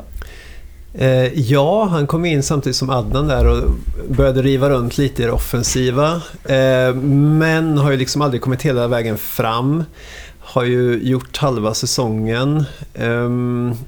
Jag går väl in på en etta där. Jag hade ju ingen koll på honom i och för sig. Jävlar. Men, nej men alltså, det känns samtidigt som att, jag vet inte, han är inte så långt före en typ Julius Johansson i prestationer heller, tycker jag. Han har ju spelat på exakt samma, sin högerytter hela tiden, så han har ju fått förtroende där och liksom inte levererat så mycket heller. Några poäng till så hade han klarat godkänt. Men det blir en etta där. Ja. Och med det sagt, inte jag är fortfarande, jag tycker att det här är en gubbe som vi ska försöka förlänga med, för jag tror att det finns definitivt en bra grogrund, och jag vet, förstår att det kanske finns orsaker som gör att han inte riktigt presterar på den nivån han ska göra, men en etta. Det här är nog roligt, för nu är vi inne och snurrar på silly-snack som vi ska ta sen, men jag sätter nog en tvåa på Meinhard, en svag tvåa. Han klarar med nöd och näppe godkänt, för han är rivig som fan, han är nyttig i vissa matcher. Han fungerar ibland i det offensiva spelet och bidrar en del, men tyvärr alldeles för få poäng. Så det är på håret att han klarar godkänt, men jag tycker nog inte att vi ska förlänga med honom. Så han får ett bättre betyg än vad påsen gav. Jag är nog inte så mån om att förlänga med honom. Men en riktigt svag tvåa. Då kanske jag hade högre förväntningar helt enkelt. Så kan det vara. Mm. Det är väldigt avhängigt vad han kostar på månaden. Men är han billig så kan jag tänka mig att köra ett år till. Men mitt betyg som sådant blir väl en rätt klen tvåa. Jag var väldigt inne på att sätta en tvåa, men påsen var total kör på med en etta. Jag håller fan med alltså. Julius Johansson hade varit... Nu har vi inte så mycket alternativ, och Julius Johansson har på en del matcher inte ens varit med i truppen. Till exempel Umeå borta, vilket är helt sanslöst. Det kommer vi komma till senare givetvis, men nej, jag trodde mer på det. Och 1+2, då han fick en jävla straff gratis av Ricke liksom. Nej, jag är inte nöjd med utdelningen. Nej, alltså jag som vanligt håller ju med påsen om varje ord han säger. Men jag landade ändå i en tvåa, för det, så här är det. Han gör alldeles för få poäng. Det blommar liksom aldrig riktigt ut. Men när han kommer in med den energin och det självförtroendet han hade de första 5-6 matcherna han spelar, det där hjälpte Gais väldigt mycket under den perioden där vi är bra. Han kom in och trodde på sig själv och trodde på laget, och han misslyckades kanske 60% av gångerna, 40% av gångerna lyckades han kanske ha förbi sin gubbe eller slå ett inlägg. Nu blev det ändå inga poäng, så ja, det är fortfarande lite för dåligt. Men han bidrog fortfarande väldigt mycket. Han var en väldigt lojal högerytter, alltså jobbade hårt. Han tog det defensiva jobbet, som om vi då ska göra jämförelse med Julius Johansson, som är snabb och kvick och modig och kanske bidrar lika mycket offensivt ungefär som Meinhard, men som inte alls har samma defensiva göra jobbet i 90 minuter grej som Meinhard ändå har. Och jag är precis återigen då med påsen på att jag tycker vi ska förlänga med honom. För jag tror att med en hel försäsong med Connor så kommer det vara en helt annan Meinhard Olsson vi ser. För vi har också sett att han har en bra högerfot, han har ett bra självförtroende. Har han fysiken som är lite högre än nu, så tror jag att han kan också orka vara så intensiv och så utmanande som han var de här första 5-6 matcherna. Och ja, sen det är ju så här, han kommer inte göra 20 poäng nästa år liksom, men jag tror att det kommer vara en bra spelare Gais nästa år om vi förlänger med honom. Okej. Vi fortsätter med nummer 17-åriga Noah Jatta. Jag tänker att vi kör lite snabbt här. Det är en spelare som har kört en start på och 5 inhopp. Starten var Sundsvall borta, ingen vidare match och hälsa hem. Som wingback. Det är ett framtidsnamn såklart. Alla minns hans debut, väldigt mycket och lovande. Men, mot Degerfors. Ja. Oskar, snabbt nu. Det är 10 sekunder per gubbe. Ja, en tvåa. Han har fått spela mycket. Han har gjort det okej när han kommit in. Det är ett framtidsnamn. Jag är jätteglad att jag har honom i klubben och hoppas han får fler minuter nästa säsong. 1, ingen ordning. 2. Alltså det är så här, med förväntningarna så han gör ju inga kanonmatcher då, men vad kan man förvänta sig av en 18-åring? Nej, och ny tränare. Ja, nej, men jag känner att det är självförtroende som gäller där. Det är lite samma med, som med Sirak där, att det ska in lite mer jävla namma så har vi något på gång, men så jag hoppas att det kommer med vår mentala coach. Kanske. En femma. En femma. Blev det just, nej, men en tvåa. Då kör vi nummer 18. Kanske är årets utropstecken ändå. Boris Lumbana, 29 år, 28 matcher från start, 7 gula. Kom från tv-laget förra sensommaren. Bara det är ju helt sjukt. Mm. Då är det David Landrins tur att börja betygsätta. Ja, alltså... hyfsat stark, men... hyfsat stark? Ja, alltså... det är väl otroligt stark. Nej, alltså... ja, jo, för mig så... absolut. Nej, men jag vill med typ alla spelare i Superettan är väl... alltså om du väljer ordet stark... så kan du väl inte börja med att säga hyfsat. Jag hade ju typ såhär hyfsat och så pratade vi, vadå hyfsat? Vad är det med dig? Hyfsat stark säsong. Nu ska lyssnarna veta att venerna på David Landrins hals, de flexar bra. De ligger ju bredvid. Men ja, trea. En ganska svag trea faktiskt. Tycker du det? Ja, tycker det. Han är 29-30 bast. Han har varit med i ganska höga serier och sekvenser. Han har inte varit med i så högt med tanke på tv-laget och Gais superettastrid. Men nej, lite mer än trea. Jag skulle säga nästan en fyra. Med tanke på förväntningen. Då tar jag absolut förväntningarna. Guys, hösten han gör förra säsongen, den är bra. Då kanske man skulle säga en fyra, men, eller en tre menar jag. Men fan vad mångsidig, stark. Gör lite misstag ibland, tappar boll och sådär. Det leder till farligheter, ja. Men jävlar, en mycket, jag snäller nog fan en mycket stark trea då kanske. Jag gillar honom väldigt mycket och han har förlagt över nästa år och det är jag glad för. Det är en mycket stark trea. Som innermittfältare är han väl ofta en fyra, men som mittback kanske bara en tvåa. Och tyvärr lite för många misshag och lite för många bolltapp i dessa matcher, så en trea. Ja, jag håller med där. Mittback tvåa, mittfältare fyra. Det blev så himla stor märkbar skillnad när vi flyttade upp honom från trebackslinjen till mittfältet. Bara de liksom, var det 25 minuter han fick mot Norrby där i början av säsongen. Och vi liksom alla bara, shit, vad otroligt bra han var där uppe. Hur han jobbade, hur han kunde liksom fördela stark allting. Alltså, men det är när han är innermittfältare som man kan utnyttja sin överlägsna fysik. Det är då han, alltså som mittback har du ju mycket färre närkamper per match. Alltså Boris absolut största styrka är ju styrkan. Han kan bara fälla ut de här bommarna och hålla bort folk och utnyttja det liksom, att han är störst. Han är bara där, exakt. Ja. Och det kan du, en innermittfältare är den som är i mest dueller på en match liksom. Det är där han ska vara om han ska spela fotboll. Det är väldigt tacksamt dock att vi kan använda någon som mittback, och det var väl där han var tänkt som typ substitut i början av säsongen, som någon som skulle hoppa in i liksom trebackslinjen, har jag för mig. Eller startande som mittback och Kalle till höger i en trebackslinje, ja, om man kollar på säsongen. Så kanske det var, ja. Hur som haver, en stark trea ändå. Kommer vi ha honom på mittfältet under hela den här säsongen, så kan jag garantera att det kommer se riktigt bra ut där hela säsongen. Ja, Oskar? För mig så är det en trea. Jag hade nog högre förväntningar som många andra på Boris. Jag tyckte nog bättre om hans höst än vad många andra gjorde. Jag tyckte han var riktigt vass stundtals. Så jag hade höga förväntningar. Jag tycker han motsvarade dem ganska bra, framförallt som innermittfältare. Han testade sig som mittback som sagt. Funkar okej, men inte mer än så. Men en ganska stabil trea sett hela säsongen. Ja, går inte. Nummer 19, 20-åriga Julius Johansson, våran gubbe, som vi har lagt pengar på. Hans ryggtavla. En högerytter med kontrakt över nästa år plus option.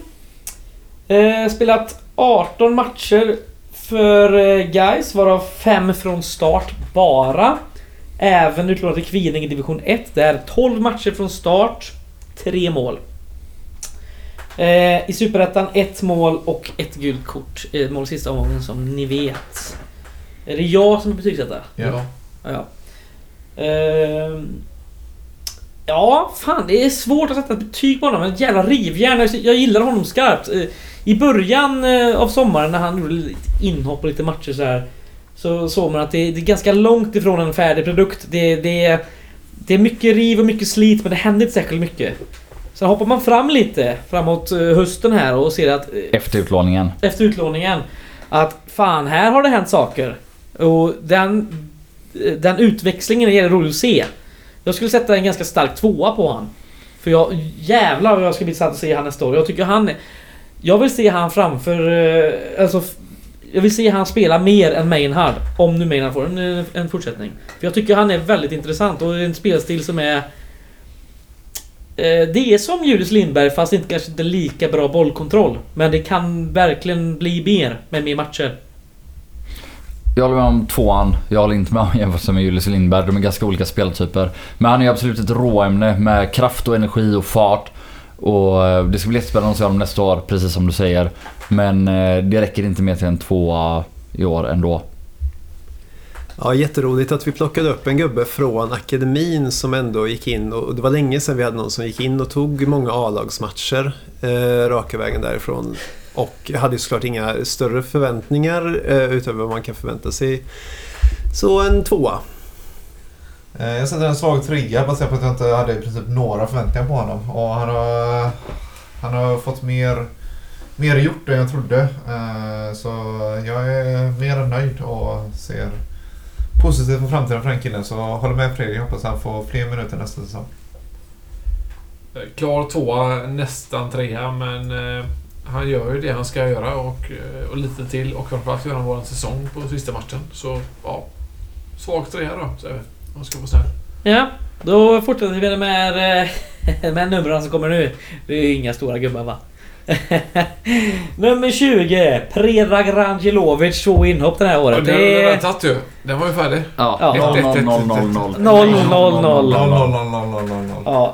Ja, David bistad en jättefin bild på mig. Tack så hemskt mycket. På våran tweet sen. Ja, kör på. Man kan ha på wifi utan att det stör, bara så att ja. Så det är en nyhet för de flesta. Det har jag aldrig sagt innan, för jag vill inte att folk ska hålla på och fucka upp. Nummer 21. Emil Wahlström. 0-0-0-0-0. Ja, bra spelare, men han fuckat obvious upp. Reasons, exakt. Ja. Han är ju kvalitet egentligen, men han är ju en idiot. En rövhatt. Ja. En rövhatt. Exakt. Nästa. Ja. Nummer 22. Aiden Harvey. 3 inhopp det här året, korsbandsskadad. Ja, men det är väl lite så här, han kan man nästan undanta från att sätta betyg, för det går ju inte. Men jag hoppas verkligen att vi kan förlänga ett år med han. Alltså det kommer nog göra. Fan, jag tror jag ljög, David, det knastrar de så in i helvete. Jag har pratat lite med Connor om honom precis innan vi skulle prata med Connor på Gaishjälpen. Och så att vi pratade lite om det här, just som att han är liksom för explosiv nästan för sin egna kropp. Att han måste lära sig att hantera det här, för att han kan liksom löpa och han kan accelerera som typ ingen annan kan på ett sätt som är helt otroligt. Men uppenbarligen, som vi har sett då, så ryker ju gärna benen i samband med att han gör det liksom. Jag tror till och med Connor sa att han hade varit med i boxning, hans kropp. Det hade varit en helt fantastisk boxningskropp. Så vi kanske kan nyttja det också på något sätt. Ja, precis. Exakt, han får byta fraktion. Vi har honom på bänken så han och Connor går upp där när det är dags. Lite samma lön kanske. Ja, vi går vidare där. Nummer 23 såklart, den är ju tagen, va? Den får man inte ha. Nummer 24 däremot, Emin Grozdanic, som kom in som en joker här på vårsäsongen, som free transfer som man kallar det. 7 matcher från start, 10 inhopp, 1 gult kort. Jag vet inte sen ni som ska betygsätta, det är bara att börja. Jag kan börja. Han får väl knappt godkänt. Det är lite så här, han kommer in och får starta i en position som är helt fel för honom, wingbacken. Och det löser han inte riktigt. Och han och Charlie som spelar vänster mittback, de passar inte alls ihop där. Men ändå väldigt lojal, har hoppat in som inmittfältare, har spelat mittback någon match, har hoppat in som vänsterback. Ändå ett godkänt för att en väldigt lojal och bra spelare att ha i truppen. Svag tvåa? Nej, en två. Nej, men jag håller med till fullo. Det Det var ju lite otippat att han fick väl 2,5 års kontrakt. Ja, han har 2022 har han. Och det känns som att han kan förvänta, jag vet inte, det känns som att nästan är förväntad vara en truppspelare under de här 2,5 åren. Bra för honom, bra för guys. Har en fin passningsfot, kan spela på lite olika positioner, kommer säkert komma mer till rätta nu, eller om vi fortsätter att köra en fyrbackslinje och ha honom som backup på vänsterbacken. Ja. Så en 2. Ja, jag håller med. Han ska spela vänsterback, inte wingback och kanske inte innermittfältare heller. Men som alternativ på vänsterbacken till Anders Kjern som är lite skadebenägen är han mer än okej. En ganska klar 2 för mig. Han har ju haft mitt bolags namn på ryggen en gång i tiden och det gick som det gick. Bolaget Kursa. Det finns kvar, men ingen spelare förutom Kursa är kvar. Men det finns en historik där. Vi har ju haft även Aiden Harv. Nej, vet du, han Österrike-britten. Rennie Smith. Vi har även haft då Skalkim Krasnicki. Vi har haft Brian och vi har då haft som sagt Gustanic. Så det, vi har inget bra track record, men ja, förutom det så ganska, vad säger man på engelska, versatile. Han är ganska användbar, men det händer så mycket. Svag 2. Ja. Nummer 25, Anton Snibb, 2 inhopp det här året. Inte mycket att säga. 5. Nej.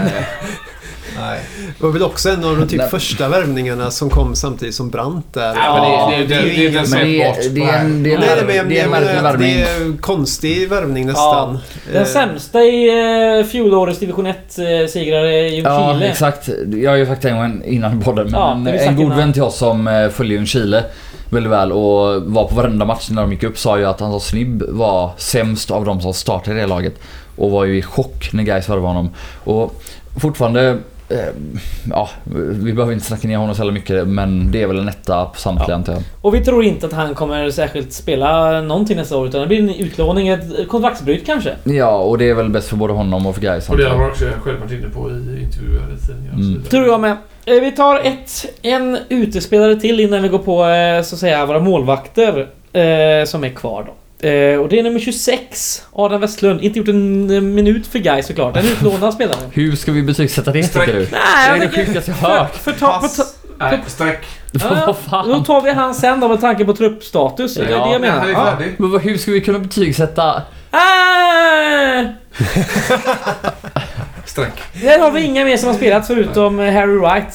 Just det. Oliver vill ju betygsätta Sherfedin Sheriff också. Ja, också 5 minuter. Ja. Lätt för skit i det nu. Snyggt vidare.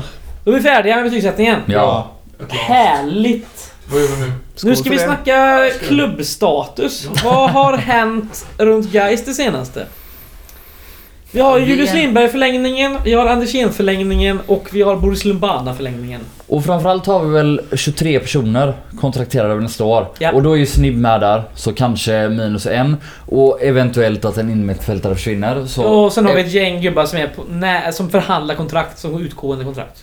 Ett gäng, 3-4 ungefär. Ja, alltså oavsett så är det så här att vi ändå i stort är ganska färdiga för nästa år.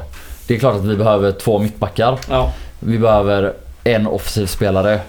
Ja, beroende på vilka som förlänger och inte. Men Karlsson har sagt tydligt vi vill förlänga med Meinhard. Har Karlsson sagt väldigt tydligt i GP. Vi vill såklart förlänga med Mervan. Löser vi båda dem, då är det kanske bara en offensiv spelare och 2 mittbackar som ska in och så är vi klara.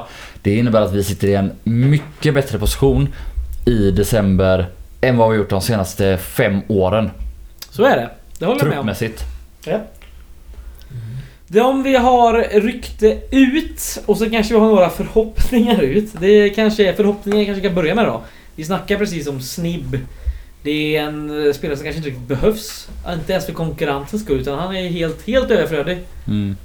Där vi kanske hoppas på ett lån eller ett kontraktsbryt helt enkelt. Sen har vi vi har lite överflöd på mittfältare. Det har vi snackat om. Vad tror vi kan hända där? Det har ju ryktats om oss om försäljning på Adnan Maric, för han har gjort det så jävla bra. Om vi säljer honom, då är det väl ändå att vi har överflöda mittfältare, för han ska ju ersättas och det är de som är kvar är inte riktigt det vi vill kanske. Truppsammansättningsmässigt. Alltså om vi skulle sälja Maric, Då är det kanske så att vi satsar på Kirak och Ladan nästa år. Det är de vi har under kontrakt. Det är de vi har åtminstone börja spela in i det här laget och det här systemet. Mm. Jag tror inte att man kommer söka efter... Och Kiraks höst var ju väldigt fin förra året. Så att... Jag tror inte man kommer söka efter en startspelare som ersättare till Adnan i så fall. Det hade förvånat mig. Ja, jag vet inte. Jag är osäker. Men vi sitter ju en lite dum position med så många innermittfältare, och den vi verkligen vill ha kvar är den enda som kanske försvinner. Alla andra har kontrakt med. Precis. Alltså Brandt, Kirak och Ladan, som alla har varit ute för startelvan under hösten. Men låt oss ponera då att vi får ett mångmiljonbud här på Adnan Maric från en allsvensk klubb. Låt oss ponera att det kanske är Hammarby. Vi får 3-4 miljoner. Mm. Det är ju 3-4 miljoner in. Minus agentarvoden och bös och sånt. De pengarna kanske tas ut. Det finns lite kontraktslösa spelare såklart, men någonting... Alltså, jag har ändå svårt att se att det skulle hända i ett coronaskadat fotbollssverige att en klubb i Sverige... Nej, vi köper ju inte någon, betalar någon summa alls i princip. Alltså. Och så, alltså, så dålig ekonomi har vi inte, guys, att vi måste sälja för minst till lilla bud. Nej. Så jag tror inte att vi släpper Maric alls. Och då står vi med Maric, Lumbana, Ladan, Kirak, Brandt, Jatta och Åberg och Ibrahim. Just det, Harun Ibrahim. Visst, även kanske... Och det är ju såklart för många. Ja, exakt. Jag tycker kanske det är mer intressant att prata om vad vi tar vägen ifall vi håller Adnan Maric över nästa säsong. För släpper vi Adnan Maric efter en försäljning, så är det ganska tydliga alternativ. Man har satsar på de innermittfältarna som finns i truppen, eller så försöker vi ersätta Adnan Maric. Det är antingen eller. Men om vi ska ersätta Adnan Maric måste vi då också göra oss av med en av de befintliga. Exakt. Och därav så ska man däremot behålla Adnan Maric, så sitter vi i en situation där vi har kanske en innermittfältare för mycket som är för dyr och har kontrakt över nästa år. Och då är det en situation som inte måste lösas, men som borde lösas för att optimera det här lagbygget inför nästa säsong. Mm. Och hur man gör det... Det finns många vägar man kan gå där. Det finns många spelare man kan titta på. Man kan titta på en utlåning av Åberg kanske. Men då har man å andra sidan också fortfarande en Kirak och en Ladan på bänken. Det är nog rimligare utan att Jatta i det läget kanske. Jag tror inte... Jatta kan man låna ut, men sen har vi ändå alls för många. Alltså, ja, Åberg blir nog kvar, för att Åberg har ändå startat 12 matcher i år och visat viss potential. Men vi kanske inte har råd att sitta med både Ladan och Kirak som är två bra löner med guys mått mätt på bänken. Exakt. Så det blir väl att en av dem ska ryka, och då är det så här, ja, vi har visserligen två kvar med Kirak, men ja, Ladan är väl en Stefan Jakobsson favorit från till Degerfors, och ja, jag vet inte. Sen det jag tror talar emot att någon av dem inte spelar i ganska säsong, det är det att Okej, första frågan är vilka ska vi låna ut dem till? Ja, det är ju Superettan som är... Ja, men det är väl om man bryter kontrakt för att de har klart med någon annan. Ja, men då är det också... De sitter på två rätt goda Superettan-löner. Det är inte jättebilligt att bryta de kontrakten, kan jag tänka mig. Men nu spekulerar vi bara. Alltså säg till exempel att AFC Eskilstuna... Kirak är ju från Eskilstuna. Ja. Säg att de pratar med Kirak och de är överens och säger, kommer du hit så får den här lönen som är likvärd med guys. Yeah. Då är det självklart så att guys och Kirak kan komma över som att bryta den utan att det kostar någonting för någon part. Yeah. Sådana lösningar händer ju hela tiden och är helt möjliga liksom. Och det är den som jag ser som kanske mest rimlig, att Kirak är den som försvinner. Men som sagt, det är väldigt många om och men. Det ska till en klubb som vill knyta till sig de här spelarna med rätt hög lön för en utlåning till en annan Superettan-klubb. Då innebär det kanske att vi måste ta en del av löneposten, och då är helt plötsligt inte särskilt lika ekonomiskt fördelaktigt längre att släppa de här spelarna. Men det finns ju också det här, de som är 26, 27, 28 och inte får spela, de är inte så jävla roliga att vara, tror jag. Alltså, Nej. Okay, jag är 26 idag, absolut, men om ett år har jag ingenting. De måste iväg. Det är inte värt att vara kvar i guys för 27 och inte får spela. Nej, så är det. Ja, om man ska vara krass så finns även den möjligheten att du är kvar men du får fan inte spela. Så är det. Innermittfältet ser lite bökigt ut så. Ska vi snacka lite mer om kanske vår anfallssida då, som ändå ser rätt bra ut. Det är två utgående kontrakt där på Mervan Celik och på Meinhard Egilson Olsen. Ja, vi pratade lite om det här innan vi spelade in här och jag är ganska tydlig med vad jag tror att klubben vill och vad jag tycker att vi borde satsa på. Och det är att med den anfallsuppsättning vi har nu så behövs det in ett alternativ till, gärna som kan spela på fler positioner, och då räknar jag även med Sterner som redan är klar. Sen vet man inte vad som händer med Meinhard och Mervan. Försvinner de så måste de ersättas med fullgoda ersättare.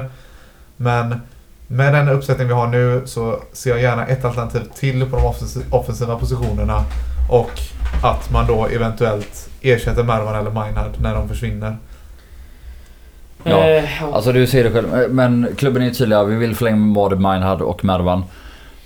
Och beroende på hur det går med det, jag är också inne på exakt som du, att oavsett om vi räknar med Stern eller inte så vill jag också ha in ett offensivt alternativ till. Antingen kanske en renodlad anfallare eller en gubbe som Elias Stern som kan spela på alla offensiva positioner. Kanske till exempel Aydin Selkovic. Ja. Ska vi då snacka först om vilka vi har kvar då, utan utgående kontrakt. Vi har Järsvatt, vi har Julius Lindberg nu då, vi har Julius Johansson, vi har nyss A-lagt kontrakterade Josef Fajal, vi har Donat Seinulahu och vi har Daniel Sterner. Men var inte de utan som nu? Utan, dessa gubbar har vi. Ja, okay. De här är klara. Och det är som sagt ryktas lite då. Det är Aydin Selkovic från Lindome, lite striker, lite vänsterut, lite högerut, lite vad som helst faller uppe där framme. Mm. Har spelat ganska mycket högerut i år tror jag i Lindome, baserat på laguppställningar, diverse livescore. Ja, men han är ju en sån gubbe som han hanterar ju, om vi spelar med 4-2-3-1 så hanterar han ju alla de fyra främsta positionerna hyfsat. 12 mål på 30 starter. Helt okej. Ja. Men som sagt, då inte som striker också, utan han har oftast varit lite bakom. Vi vill då snacka striker, så kan vi snacka om Amar Mussin som har tillhört J Södra, varit utlånad i Skövde sedan tidigt i somras tror jag. Där har vi 18 starter och 3 inhopp i Skövde i division 1. 13 mål, 4 på straff. Varav då. Det har varit lite snack om han på Twitter. Är det någon, det är 22-åringen då. Det är ungefär som Aydin, samma ålder ungefär. De har bara en dag emellan sig vid födelsedatum. Det känns som en klockren 9. Det är ju någon som i sådana fall kommer få bara liksom kombatera rakt av med Järsvatt i sådana fall. Och då tänker jag att Sterner är väl antagligen före honom. Jag skulle tänka mig det. Så... Ja, så kan det vara. Så att, eller möjligtvis då man kan jobba som felvänd tia, men jag tror inte att för just tia-funktionen i guys är ju numera så pass himla viktig när vi kör 4-2-3-1 att jag har svårt att tänka mig någon. Nu kan, jag har ju inte sett den här personen, men vi måste in någon liksom både tuff och teknisk person där som kommer få otroligt mycket stryk och ställa sig upp. Och det kan han säkert klara av, men det tekniska har jag ju ingen koll på liksom. Det är där svårigheten ligger. Så att kan man bara spela 9 så tycker jag inte vi ska plocka in någon sån gubbe, utan då ska det vara någon som verkligen kan är mångsidig. Mm. Den enda 9:an här som jag har lite på min lista som har utgående kontrakt, det är Edin Hamidovic i Södra som nu kvalar upp mot ett Kalmar underläge 3-1. Ja. Det är många är på väg bort. Jag säger nej också. Ja, alltså Aydin är en sak, det var så här, han var ung och lovande och vi fipplade bort honom. Det kan man ge en chans till. Ja, Edin, jag vet inte. Det var görfint när han kom fram till klacken och förklarade varför det gick som det gick och jag förstår att man gillar honom. Jag också med den här bilen som du tackade om. Ja, det finns lite sådana grejer också liksom, och ska vi ta in det igen? Eller ska vi skita det? Ja, exakt. Hellre skita det. Det är också här, hur många mål har han gjort i Jönköping i topplag i år och 11. Förra året? Ja, det är inte 15 jättestarka papper. 15 är bra, men... Det är ju Ricky. Det är för mycket pengar. Lite mer snurr på Ricky så. Mittbackar då, där är det ju väldigt tunt nu. Mittbackskris. Ja, det kan man väl säga. Vi har en enda kontrakterad kille och den här nya grabben, Daniel Hultqvist. som verkar vara Guds gåva till mittbackarna, man får tro intervjun på Guys. Han kan allt. Lång, stor, snabb, spelskicklig. Bra uppspelsfot. Ja, helt otroligt grym. Är det Maldini vi har värvat? Nej, om det är så är det ju otroligt. Nej, men om man inte ska filmtolka för mycket så känns det väl som att framförallt är väl skillnaden att han är lite snabbare än de vi haft tidigare. Ja. Han är väl mittfältare som flyttat ner på mittbacken också, så att det brukar ju följa med en bra passningsfoto också. 22 år gammal är han i alla fall. 21 starter, 3 inhopp i ett Orskas hamn Atomics, kanske inte med längre. Ja, aldrig kanske ens hetet. I division 1. Svidbra namn. Ja, det är riktigt bra. Var inte det basketlaget som heter Oskarshamn Atomics som gick åt helvete? Ja. Skjuter in ett snabbt kulturtips här också på tal om Atomics. Atomized av Holbeck, kanonbok. För jävla god. Svinrolig. Löpande kulturtips har vi nu. Det är bra faktiskt. Jag tror tyvärr att fotbollslaget heter Oskarshamn AIK. Ja, just det. De borde heta Atomics. På tal om löpande kulturtips, det är väl bara vi andra 4 här som har kvar det, va? Jag har ett par riktigt bra. Okej, då kör vi inga löpande. Ett mål också har han, jag ska säga. Men det är bara han som sagt. Det är ju Charlie Weber här på utgående som vi snackade lite om förut. På Fotboll Skånes hemsida. Och ja, inget mer direkt. Det ser tunt ut. Vi behöver minst säger jag, 2 mittbackar.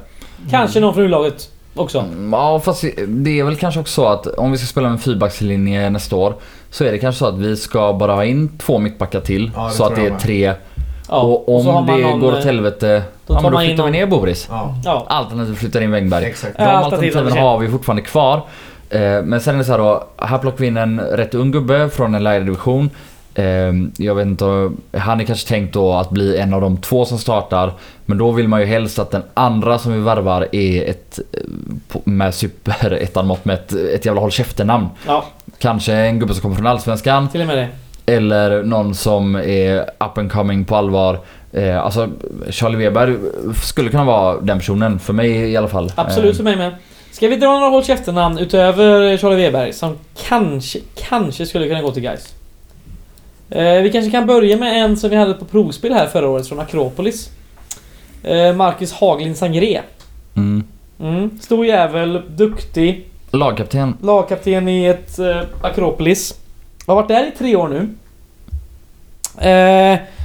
1,90, stor jävel. Spelat alla matcher, 29 från start. 1 mål, 1 assist, 3 gula kort. Alltså, hade varit ett jävla bra namn faktiskt. Det är en riktigt jävla stabil gubbe. Plus att man då får in kanske lite av de ledaregenskaper som vi tappar med Kalle. Så, ja, och 25 år gammal, mitt i karriären liksom, absolut. Men sen, ja, varför skulle han gå från Akropolis till Guys?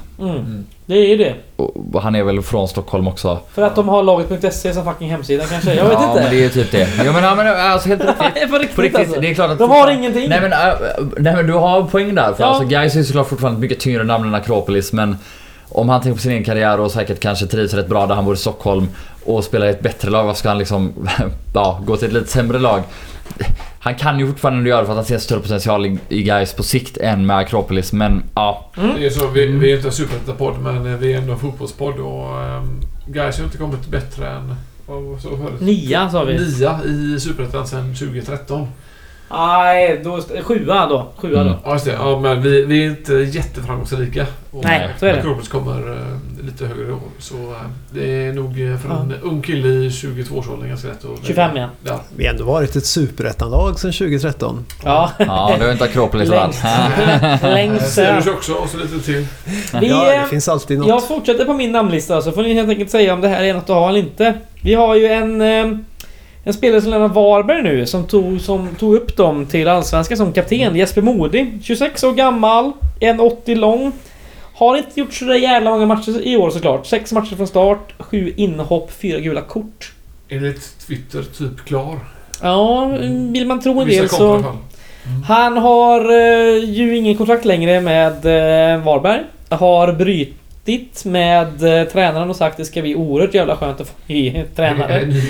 Ja, så att ja, vad säger vi om Jesper Modi? Vad Det är lite av en Kalle-kopia kanske. Ledarskaps... Exakt, men inte så jävla bra fotbollsspelare. Eller, och missförstå mig rätt, han är fortfarande en fullgod fotbollsspelare. Men om, nu när vi ändå tappar Kalle och ändå måste ersätta länge, då vill man helst också ha in en bättre fotbollsspelare. Och han är lite annorlunda. Han är inte riktigt lika lång och reslig, inte riktigt lika bra på huvudet. Något bättre med fötterna, men ändå på det stora hela skulle jag säga likvärdig. Och ja, utan att veta exakt hur bra ledaregenskaper han har.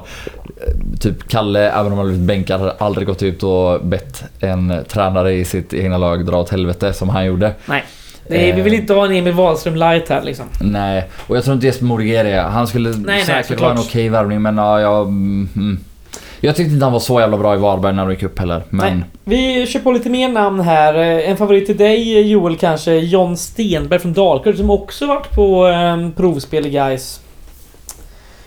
Han åker klart över nästa år, men i och för sig åker Dalkurd ur, så vem vet. 29 matcher från start, 4 mål, 4 gula kort. Jo, men där är ju grejen också då, det beror ju helt på Charlie Weber. Om Charlie Weber, om vi lyckas lösa honom, då är ju John Stenberg absolut inte aktuell. Nej. Men det är vänsterfotad mittback, bra uppspelsfot, bra på huvudet, bra på offensiva fasta, där han har gått upp och skallat in några bollar. Men han är väl lite sämre än Charlie Weber, så det skulle vara en ersättare till honom i så fall. Och 28 år gammal, inte så mycket så sätt. Vi snackade lite lätt igår om Ronald Mukibi i Östersund. 29 år gammal, från Göteborg ursprungligen. Kontraktet går ut i sommar, konstigt nog. Lång jävel, 1,88. 9 matcher från start, 9 inhopp i Allsvenskan, 1 assist, 2 gula kort.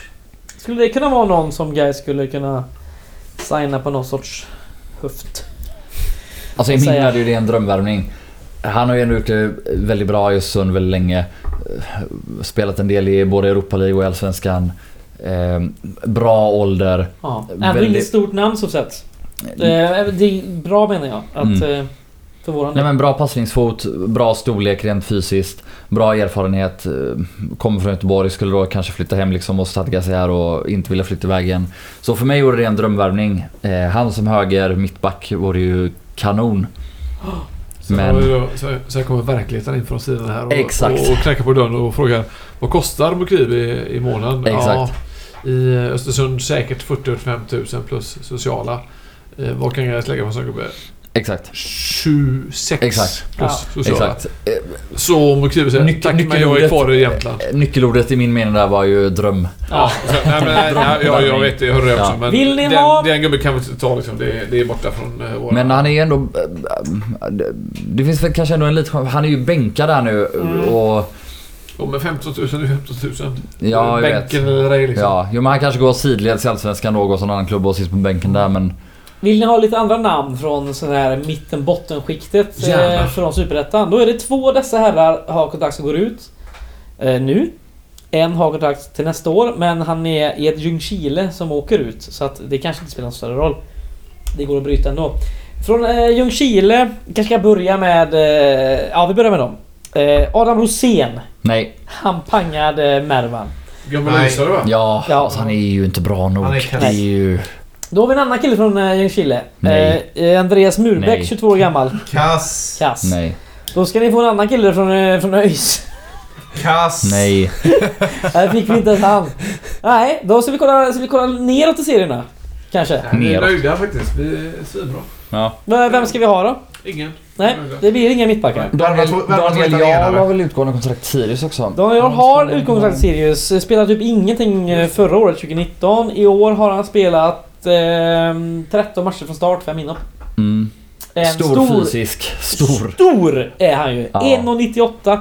Men inte, han är inte långsam. Men han är ju inte världens passningsfot. Nej, det är det inte. Men det är en stor jävel. 28 år gammal, fysisk backexemplar. Hade kanske varit något. Men det låter igen svårt kanske, om det är en gubbe som är liksom ganska rotad i Stockholmsregionen och skit och sådär. Det är svårt. Vi har varit lite sån långskott som typ Daniel Björkman från Örebro. Jag spelat 3 matcher i år, 3 inhopp i Allsvenskan. Men en 27-åring står också. Där finns ju den uppenbara kopplingen till Sköldmark också. Exakt. Om han har koll på honom. Men Ja, men jag vet ju inget om honom. Men har inte heller gjort ett jobb i Örebro på 1,5 år typ. Nej, men Björkman har varit där i 3 år. Så. Ja, nej, bara som passus. Han är inte dagsfärsk in i organisationen. Sen kanske vi ska snacka alltså, du och jag har varit inne på det, Joel, men en Malcolm Mensa som har kontrakt med Dalkurd som nu kanske åker ut. Du tycker det vore... Är det någon som vill inte lägga något? Han är bränd. Han är inte så jävla bränd. Alltså jag offensiv vänsterback. Varför kan vi inte bara lösa det? Eller vad är våra problem med honom? Jag fattar inte heller. Jag är inte så klena klantiga uttalanden de sista åren, tycker jag. Ja. Som inte styr på någon slags guys. Nu behöver vi ju inte hans osätt. Varför kan vi inte vara hemma honom i somras så istället? Han är ju... Alltså, jag älskar Anders Kjern, men... Alltså, Malcolm är ju mycket bättre än honom. Offensivt framförallt. Och defensivt också. Men... Jag är nöjd faktiskt. Ja. Jag tycker inte att han har visat riktigt rätt inställning till föreningen guys. Hur då? Ja, han är nöjd i Dalkurd som man kallar sitt nya hem och allt för han är liksom, nej, det är bra. Efter att guys fick han nej till honom. Ja, mycket möjligt. Men det går att sköta på annat sätt ändå. Kanske. Jag ställer mig mitt emellan där. Jag tycker att han är välkommen, men han är inte välkommen just nu. Till guys och vad Björn guys är också en poäng att belysa innan vi säger. Ja. Ska vi ta 3 snabba namn division 1 mittbackar som kanske skulle kunna vara aktuella? Eller? Spotta ut dem. Erik Gunnarsson, Utsikten. Vi har Viktor Eriksson, Värnamo. Vi har Isak Gen från Vasalund, alla 2021. Stora gubbar, spelat nästan alla matcher i division 1 nu under säsongen. Den enda jag vet någonting om är Erik Gunnarsson. Han är väl vänsterfotad, vänstermittback, före detta Blåvis akademi, men har gjort det bra i Utsikten nu. Så det är ju återigen då, alltså om vi löser Charlie Weber är ju han absolut inte aktuell. Nej. Men kanske... Gunnarsson har tops, tror jag. Nej, det är Hedenqvist du tänker på. Är det Hedenqvist? Okej. Ja, Hedenqvist är högt. Okej. Ja, nej.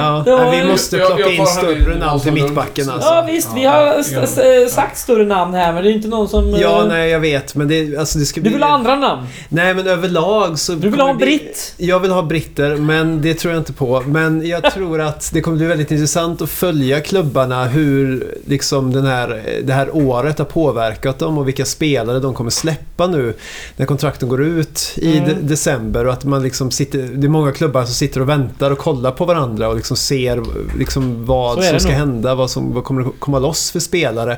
Spelare som inte alls är aktuella nu kanske har kontraktsförhandlingar som bryter ihop. Jag menar, från vår del så kommer det finnas till exempel kanske om det bryter ihop med Mervan, om vi inte får loss honom till nästa säsong så kommer andra klubbar kunna plocka honom. En liknande situation kan hända åt andra hållet, att någon mittback som inte alls får ihop det med någon klubb kan liksom komma till oss men som inte är aktuell just nu. Så att det är så himla intressant här just nu. Att vi måste ju ha in en mittback till typ nu. Eller, ja, väldigt, väldigt, väldigt sant. Vi kan ju hålla en position öppen offensivt kanske om vi löser det mesta. Men, eller så här, nu sitter vi med en enda mittback som inte spelat på oss innan, som är helt oprövad på den här nivån. Det är jobbigt. Och så här, ja, visst, Karlsson har pratat om att man kanske då ska flytta om Lumbana, även om man inte har sagt exakt hans namn, men man skola om en mittback. Vi har ju ett par veckor in i januari också innan försäsongen drar igång som vi faktiskt har ett litet manöverutrymme på. Absolut. Men en det behöver komma ett namn ifrån åtminstone Superettan som är så här tänkt att starta. Håll käften namn liksom, en jävel som man verkligen vill ha, för annars känns det fan inte stabilt. Du hade diskussioner som du sa där, David, på Twitter om det här med helt nytt mittbackspar. Vad kom du fram till? Nej, ingenstans alls. Faktiskt. Nej, men det var med att jag ville vara lite motvalls, men jag tycker att det är lite överdrivet det här med, vi måste ha ett mittbackspar som spelat upp i 3 år. Nej, det behöver vi inte ha. Det kommer vi inte ha heller. Nej, jag raljerar lite nu, men det var lite grann åt det hållet. Så vi skulle de måste spela väldigt länge och sen får vi bygga allt därifrån. Jag är inte säker på att det är så. Jag tror mycket mer på att vi måste ha ett innermittfältspar som är väldigt som spel. Där tror jag vi har våran liksom start mer än in i mittback. Boris Lumbana. Ja, typ. Det tror jag är viktigare faktiskt. Som sagt, jag sköt lite från höften och ville irritera lite grann de som var i den diskussionen. Och det förstod jag. Även om inte jag vill det själv dock, så jag skulle kunna tänka mig att för att lösa den här in i mittfälts problemet vi har med så många, att man ändå återigen försöker spela in Boris som mittback. Jag förstår vad du är ute efter. Jag hoppas inte det, för jag tycker att Boris framförallt har visat hur bra han är som innermittfältare, så att man inte kan flytta honom därifrån. Han är för långsam för mittbacken tycker jag, speciellt som exakt, och han vill också, ha. Han är också god till Kalle så. Ja. Jo, men han är dels för långsam, men också att han är inom situationen för lugn med bollen. Han är ju en Kalle-kopia fast sämre. Han sätter ju sig i lite dumma situationer ibland som mittback. Det gör han på mittfältet också, men då är det ändå lugnt så att säga. Då har man ju ändå ett steg till bakom. Jag tycker vi stänger butiken här. Oskar ser oerhört ölsugen ut. Ja, vill du börja med ett kulturtips kanske? Ja, jag har så mycket. Ja, du kör vi kulturtips. Vad säger jävla. Ja, David har laddat upp så in i helheten. Jag har otroliga tips. Ja, men börja då Oskar då. Ja, okej. Okay. Ja. Ska jag börja? Jag tror vi går bordet runt återigen. Ja, okej. Okay. Du vill vara avsluta eller? Jag har nog 5. 5? Ja. Ja. Men jag vill inte köra alla på en gång. Du kör varannan. Ja, typ. Ja, men så kör vi. Så gör vi. Ja. Jag hade inte så jättemycket bra med mig, men så tyckte jag våran goda vän Peter som har varit med här någon gång drog faktiskt ett bra tips förut, att den enda julfilmen som är värd att se är ju Gremlins. Resten är helt minneslöst. Den ligger tydligen på Netflix, det var mer om jag visste, men Gremlins kan man ju kolla på. Men sen mitt egna tips är ett Instagram-konto. Jag har ju tidigare varit inne på kolla stjärnor och sådana grejer, så då ska man kolla in ett konto som heter Astro Backyard. Aha. Det är en fotograf som fotar stjärnhimlen och är ruggigt vass på det. Så gillar man fotografi eller astronomi och sådana saker så kan man kolla in det. Vadå, nu försöker jag spela lite Oliver Schultz här. Vadå ruggigt vass på att fota stjärnhimlen? Det är inte så svårt, det är bara fota. Han är genom teleskop och grejer och... Lägg dig på rygg, en stjärnklart och ta ett kort liksom. Ja, visst. Ja, det är inte för Fredrik det här tipset utan det är kanske för andra. Inte för någon. Ja. Nej, exakt. Ja, David Landerin, första tipset av 5. Vi har en gammal klassiker i Gårdakvarnen åtminstone som heter... Perverts ronka. Ja. Det finns det en feminin variant som heter Mascara Snake som heter Pulla. Jaha. Värt att kolla upp. Det finns på Spotify. Pulla. Säg en. Mascara Snakes Pulla. Mascara Snakes, ja. Yes, kör den. Svinbra. Fett. 1 av 4. Jag kommer med 3 till snart. Okej, okay. 5 sa du, men då är det 4 då. 1 av 5 då, okej. Okay. Ja, ta det till mig. Men 1, nej, varannan har vi sagt. Nej, fan, jag kommer sen. Ja, okay. Sen. Då ska jag ta ett tips som jag kanske snackade om redan i somras som jag aldrig kom till skott till. Jag har ju läst Bengt Anderberg, denna gigant i litteraturvärlden. Och Gaisare. Ja, framförallt därför. Jag har läst hans bok Kain och Abel. Som då handlar löst bygger titeln på Kain och Abel i Bibeln då, bröderna som den ene slår ihjäl den andra. Men det handlar om ett dystopiskt framtidssamhälle, militär diktatur där den ena huvudrollsinnehavaren flyr från denna diktatur ut till vildmarken och skogen och var sedan han slår ihjäl en soldat på detta liknande sätt som i Bibeln. Den boken kom ut tidigt 50-tal och ramaskri. Väldigt så explicita sexscener och mordscener och sånt. Och det var ett jävla hallå. Mycket läsvärd och en fin gubbe denna Bengt Anderberg var inne på innan. Så den får man läsa tycker jag. Jag är inte som töntiga David Landrin och bara kör ett i taget. Ja, ett mellan. Ja, då är jag med. Nej, jag vill gärna höra på dina töntiga tips innan jag drar ut mina ännu töntigare. Jag blev bara inspirerad först av att du drog upp en lite god Göteborgspunk. Alltså Göteborgs Sound och deras gamla klassiska album, vad fan nu heter, men Dalmar går. Jag kommer med äldre än så, om vi ska vara helt ärliga. Jag kommer med värre. 1977. Ja, exakt. 77. Med legendariska låt som Pappas pojkar kan man med fördel lyssna på innan man ska ut och spööjsare på en derbydag.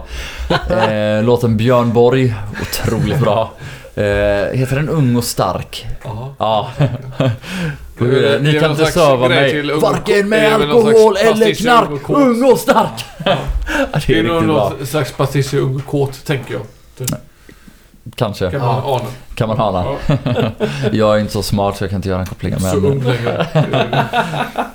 Nej, men vad fan, när du ändå börjar snacka om dystopier också så får man väl ändå ta upp den kanske första dystopin någonsin som skrevs var ju faktiskt den svenska, västsvenska författaren Karin Boye som skrev Kallocain. Mm. Väldigt läsvärd. Föregångare till 1984 och alla de här mer kända kanske, och New Brave World och alla de här. Jävligt intressant. Väldigt, väldigt bra. Man kan verkligen läsa den som skönlitteratur. Men ja, det får ju också tänka lite på vilket sorts samhälle man vill leva i och verka i och tillåta. Också ett slags levnadsöde som inte är helt ointressant heller. Nej. Just både stark och svag, och med tanke på vad som hände med Karin var ju hur var slutet där? Bodde i Alingsås och där gick ut i skogen på någon sorts självmord eller? Ja. Det är väl oklart om hon vad meningen då så? Exakt, för hon gjorde lite liknande dramatiska ansatser där hon antydde att hon skulle ta självmord, men liksom tog en dos med för mycket smärtstillmedicin i närheten av där hon visste att hon skulle hittas, och det var eventuellt kanske till och med troligen det hon planerade även den här gången, men gick ut i skog så hittades inte. Men också, jag vet inte om den sätts upp någonstans just nu, men det finns en otroligt bra teaterpjäs som där faktiskt heter Nakna som foster och gudar. Jaha. Tror jag. Kan ha lite fel, men också otroligt sevärd. Handlar om Karin Boye och hennes liv som ung lesbisk poet i ett 30-tal som slits mellan auktoritära stater både i öst och Tyskland är kanske mer västen än dåvarande Sovjet, och så sitter hon här i Sverige men är nere i ett promiskuöst Berlin där hon lever ut sin sexualitet, och det är otroligt starkt och gripande. Hon får också 85 år senare stå staty mitt i Göteborg, och det är ganska fint. Ja, hon var föräldrad och bredvid stadsbiblioteket. Precis. Det är ganska fint, och det brukar inte vara någon som sätter en liten blomma i hennes hand där och just det. Ja, det är en vackert. Fin berättelse om en vis staty, och tycker jag. Och en fantastisk författare och poet. Så är det. Ska vi köra några till inbrott här? Jag drar ett kort då, för jag har tre till, men jag drar det korta. Det är solet i Moonlight Shadow med Michael Oldfield. Solet på slutet. Jävlar, dra det på vägen hem nu. Ska ni hem så dra det. Du är hemma, Fredrik. Ta det, dra på den och så dra på högsta volym. Det pågår till slutet och det är så jävla bra. Solet på Michael Oldfields Moonlight Shadow. Ja, det är bra. Påsen, hur ska du toppa solet? Jag är väldigt glad över att det varit mycket musiktips här idag. Det brukar ju sällan vara det faktiskt. Så att, bra jobbat. Så jag följer ju vidare på det spåret med utgångspunkt från Göteborg, som är ju känt som lilla London, men det är skitsnack. Vi är lilla Glasgow och inget annat. Yes. Och med det så vill jag såklart rekommendera en god Glasgow-artist, Jerry Cinnamon. Han har ju släppt en skiva i år, och jag tror att det är hans andra skiva, kanske tredje, och det är ju om man sätter Göteborg och Glasgow i relation till varandra så är det väldigt mycket som känns gemensamt, och framförallt det han sjunger om, till exempel att det alltid är 13 grader och regn och men han levererar låtar som är liksom, som skriver brutalt ärliga. Det är extremt grov Glasgow-dialekt, så man fattar ju bara hälften, men det man fattar är otroligt roligt. Mycket liksom sarkasm och cyniskt med humor. Så skivan heter The Bonnie. Förlåt, inte Bunny. Bonnie. Ja, precis. Är det en dialektal grej också? Eller nej, Bonnie är väl som ett band, tror jag man har på huvudet. Sån Bonnie. Nu vet inte om det kan säkert betyda 1000 saker på engelska. Skitsamma, ni hittar ju Jerry Cinnamon där på Spotify eller vad ni använder. David, en till då. Du har så jävla många, sa du. Ja, jag har en till. Tre till. Två.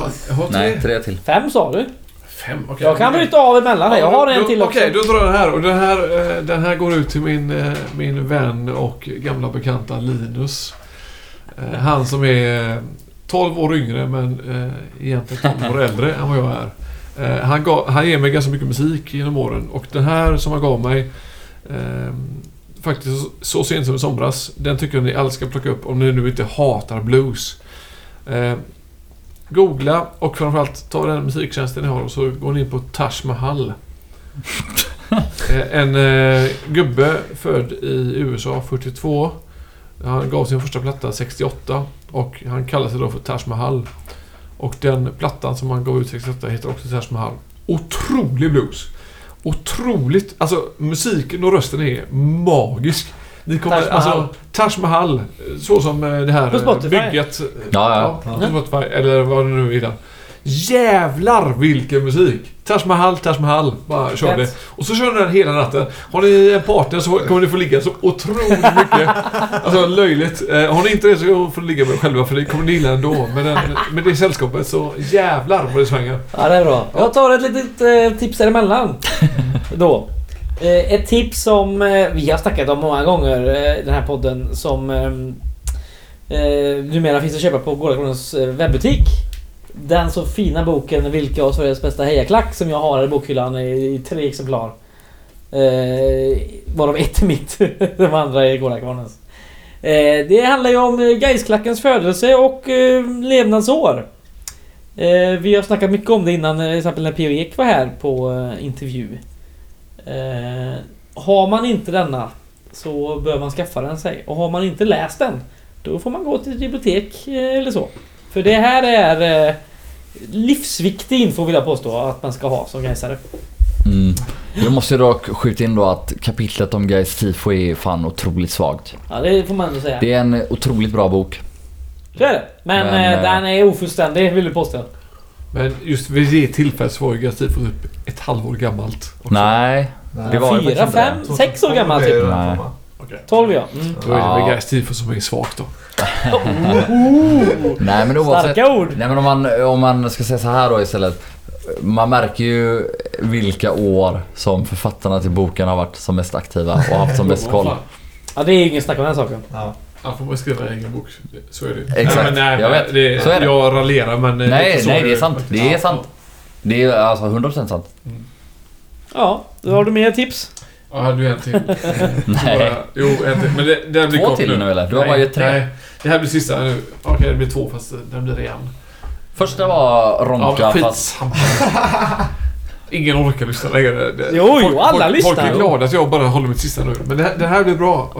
Ni får en Spotify-låt till. Om ni åker hem i natten. För att ni åker hem till någon slags lugn kväll. Det blir nog inget livat. Det blir lite som Fredriks matta här i sängen. Ja, men den är ju operullad och slängd. Ja, det är som att den tjejen, killen som ni väntar på, de kommer aldrig. Men då kan ni dra på den låten, och då drar ni på Flyktsoda, som egentligen är en Ebba Grön-låt. Fast ni kör den med... De heter Steget, va? Eller Det brinner. Matilda Sjöström och hennes kompis Nils, som har kört en cover på den, som är helt otrolig. Och drar ni på Spotify så börjar ni nästan gråta. Drar ni på YouTube när de kör den ihop på, och spelar in den, så är den helt otrolig. Flyktsoda. Den kollar vi på innan alla går hem här, tycker jag. På YouTube. Otrolig. Vilken jävla bit, alltså. Starkt så. Och låt det vara tyst något omkring. Ja, det blir svårt här då. Ja, inte här, men sen. Men någon som har ett till tips, eller ska vi sluta på den? Men David har ett till. Nej, du har ju till. Nej, det är 5 dagar till. Ja, jag gick ut på den. Jag glömde den. Det var 2 igen. Steget och Ebba Grön. Steget och 2. Ja, just det. Ja, exakt. Detta blev ju ett otroligt långt matigt avsnitt. Så varsågoda. Ni som tjötar om att det är för korta avsnitt. Här fick ni så in i helvete som ni tänker. Ja, en halvtimmes avsnitt. Vi kan trycka ut efteråt. Ja, nästa vecka förhoppningsvis blir det nog inte lika långt. Men det blir åtminstone en timme kanske. Ja, det blir något som blir något en annan vecka. Förhoppningsvis kommer det nästa vecka. Kanske ja. Eventuellt, förhoppningsvis. Inte. Eventuellt. Kanske. Inte. Är det inte så här julrimsavsnitt? Nej. Det är 23. Va? Ja, det är svinbra. Uppe sitta kväll. Nej, det blir inget sånt. Gå och lägg dig ikväll. Ja, vi får se.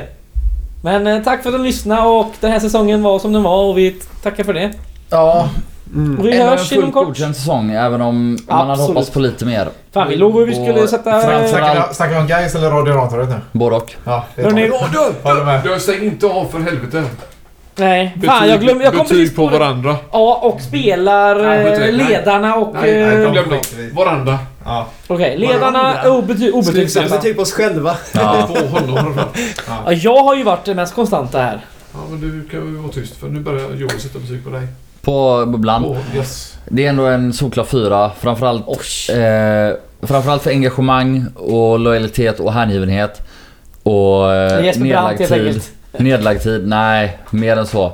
Sen är du efterbliven. Det går inte att komma ifrån. Annars femma.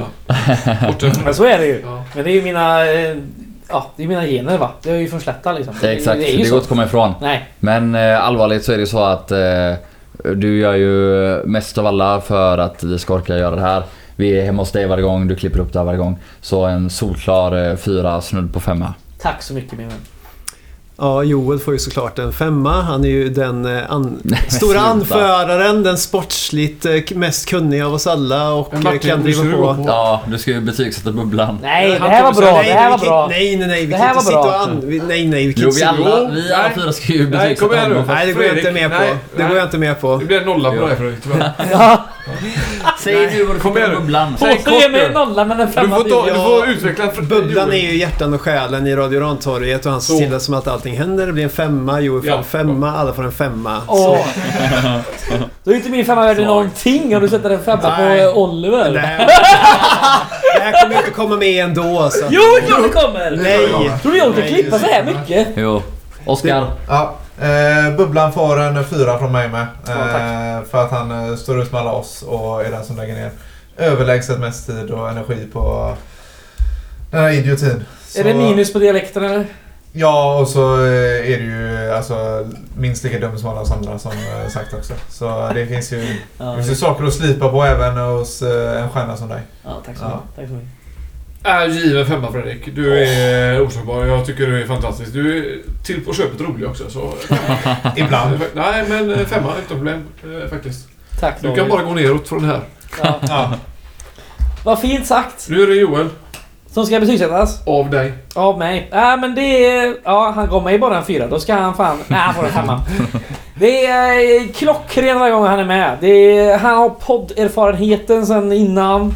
Han har kunskapen. Han har geistdrivet. Det finns inget att anmärka. Han är tvärskoj.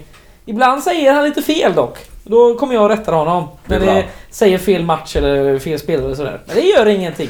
Det gör absolut ingenting. Du är en otroligt god gubbe. Och en 5 ska du ha. Tack. Ja.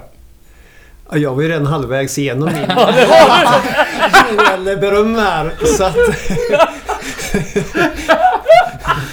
så på. Ja. Och men det känns tryggt och bra att ha med sig Joel utöver det jag redan sagt. Så att det är en 5 så sett. Yeah.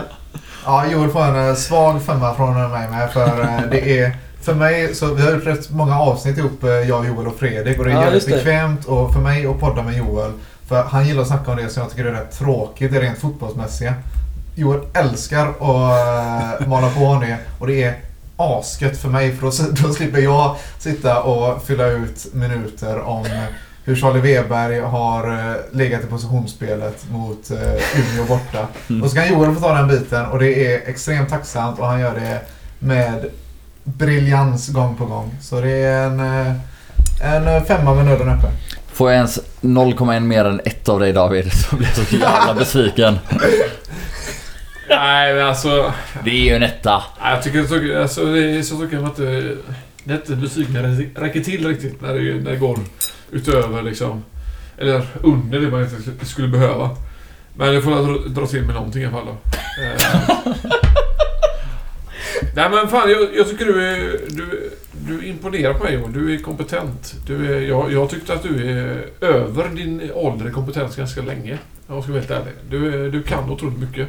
Du kan mer än jag i ganska många frågor. Och det stör mig lite grann. Hade du inte gjort det så hade du legat på en 5. Men med tanke på det så hamnar du på en 4. Du är duktig, du är kompetent och du är jävligt kunnig. Fortsätt så kanske du kommer ner på en 4, 5 snart då.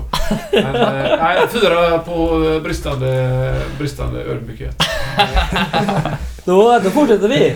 Påsen. Jag tillåter ingen att betygsätta mig. Jo, det är inte din sak att välja. Nej, fan. Jag kan börja. Nej, jag börjar jättegärna.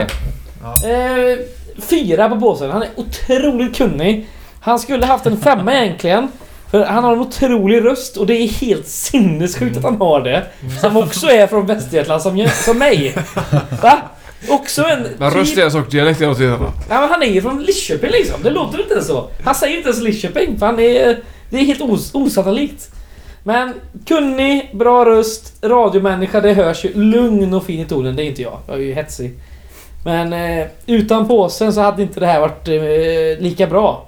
Jag tror att det är våra olikheter som för oss samman och gör oss bra. Och påsen är inte som någon annan. Han är unik och jag älskar att han är med i den här podden. En mycket stark 4. Oh, tackar. Jag är en 5:a direkt. Det är ju påsen är en av mina idoler. 1 av 4. Totti är en annan. Yes! Samma rum som Totti. Har ni sett bilden? Får jag ändra nu till en 3? Har ni sett bilden när Totti kommer upp ur havet på en sandstrand i ett par vita Armani-speedos? Alltså. Jag är mer utav team Achilles. Jag är mer team Materazzi än Totti. Det hade vi sett den bilden. Nej, det är för att jag är inte runt Roma. Ja, jag tänkte berätta vilka de andra två är. Så nästa betyg. Ja, okay. Påsen får en 5:a från mig med. Tycker han framförallt gjorde en ruggig insats inför säsongen när det var mycket intervjuer och annat. Gjorde han några riktigt vassa avsnitt som han nästan bar på sina egna axlar. Jag håller med. Alltså, varför inflikar det? Förlåt att jag avbryter, men det är okay. Fan, i början när vi andra var lite klena, framförallt jag, då var det påsen som höll ihop det här alltså. På riktigt. Det var riktigt imponerande och sen har han fortsatt att gå in och göra riktigt fina insatser under hösten också. Så det är en 5:a för mig, ingen snack. Ja, då så är jag ålderman återigen. Jag ska dra en anekdot. Yes! Och den är 15 år gammal. För ganska exakt 15 år sedan satt vi på ett tåg ner till Landskrona. Och så skulle vi kvala upp till Allsvenskan. Och då fanns det en viss antagonism som skulle redas ut. Och den var mellan Gais och Helsingborg. Och redan på tåget ner så satt jag ganska nära en kille jag kände på den, och han kände fortfarande, vi kallar honom för Robert D. Och bredvid Robert D satt påsen. Och när ni var på väg ner till, eller när vi var på väg ner, då satt ni, och ni var ganska taggade, då satt ni med varsitt tandskydd inne. Och så satt ni och lindade händer. Så här, det här är mitt första minne av påsen. Lindade händer och blicken var helt borta. Den kan man ta någon gång.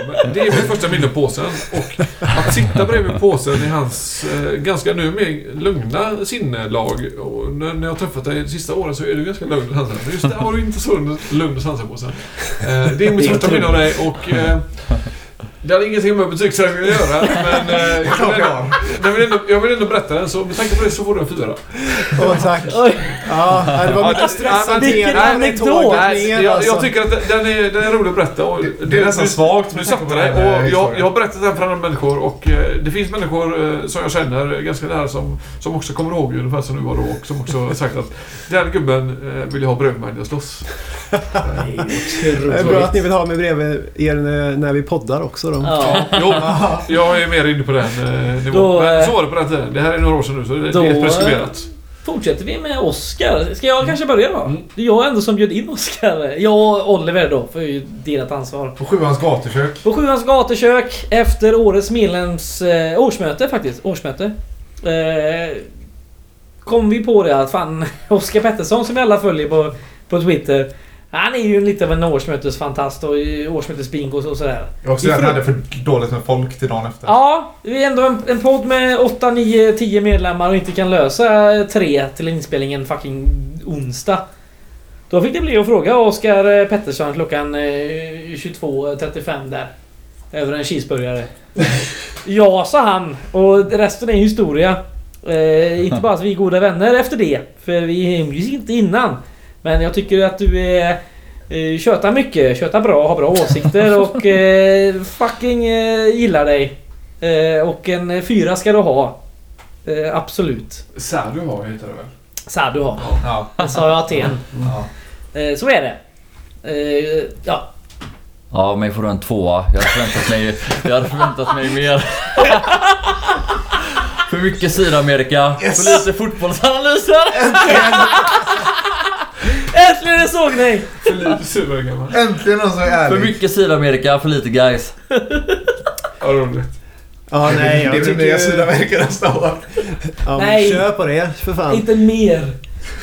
Ja, men jag tycker Oskar är en fullpottare, definitivt. Han sprider sånt gött lugn omkring sig. Det är stadigt och stabilt. Och det är många bra poddtips som har kommit under åren också här, som man kan förvalta. Ja, det är sant.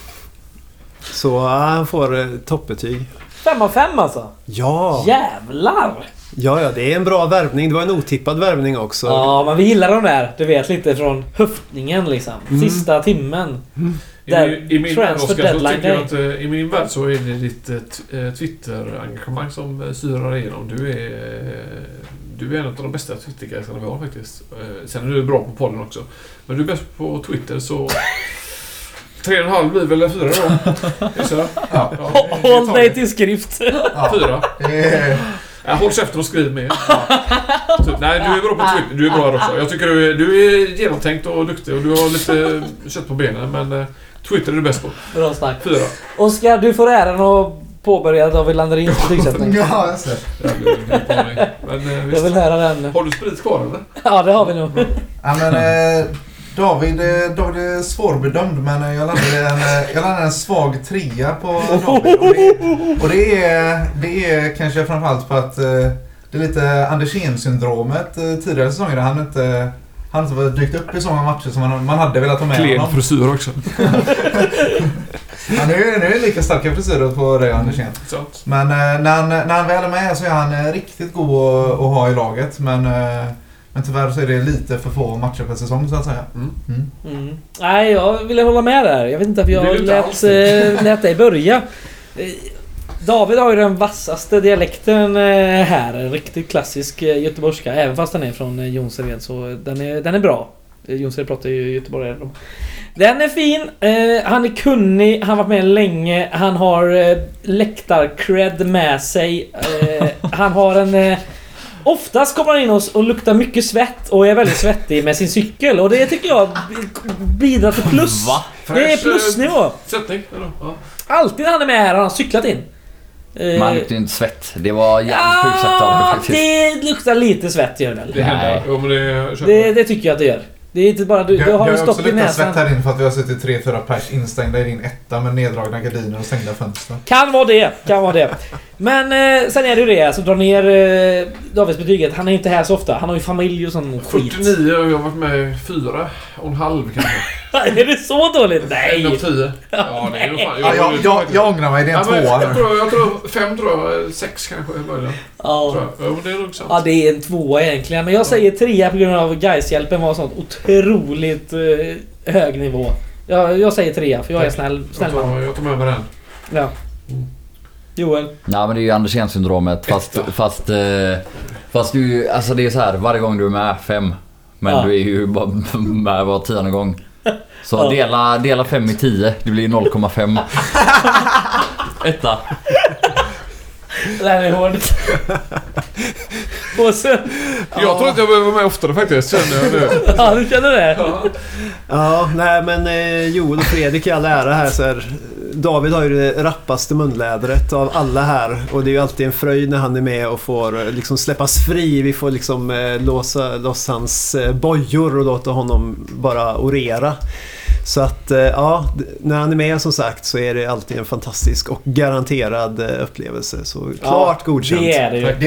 Det är inte illa pissat att ha rappaste munnen i det här gänget. Nej, jag bär 3 eller 1 för det är med stolthet.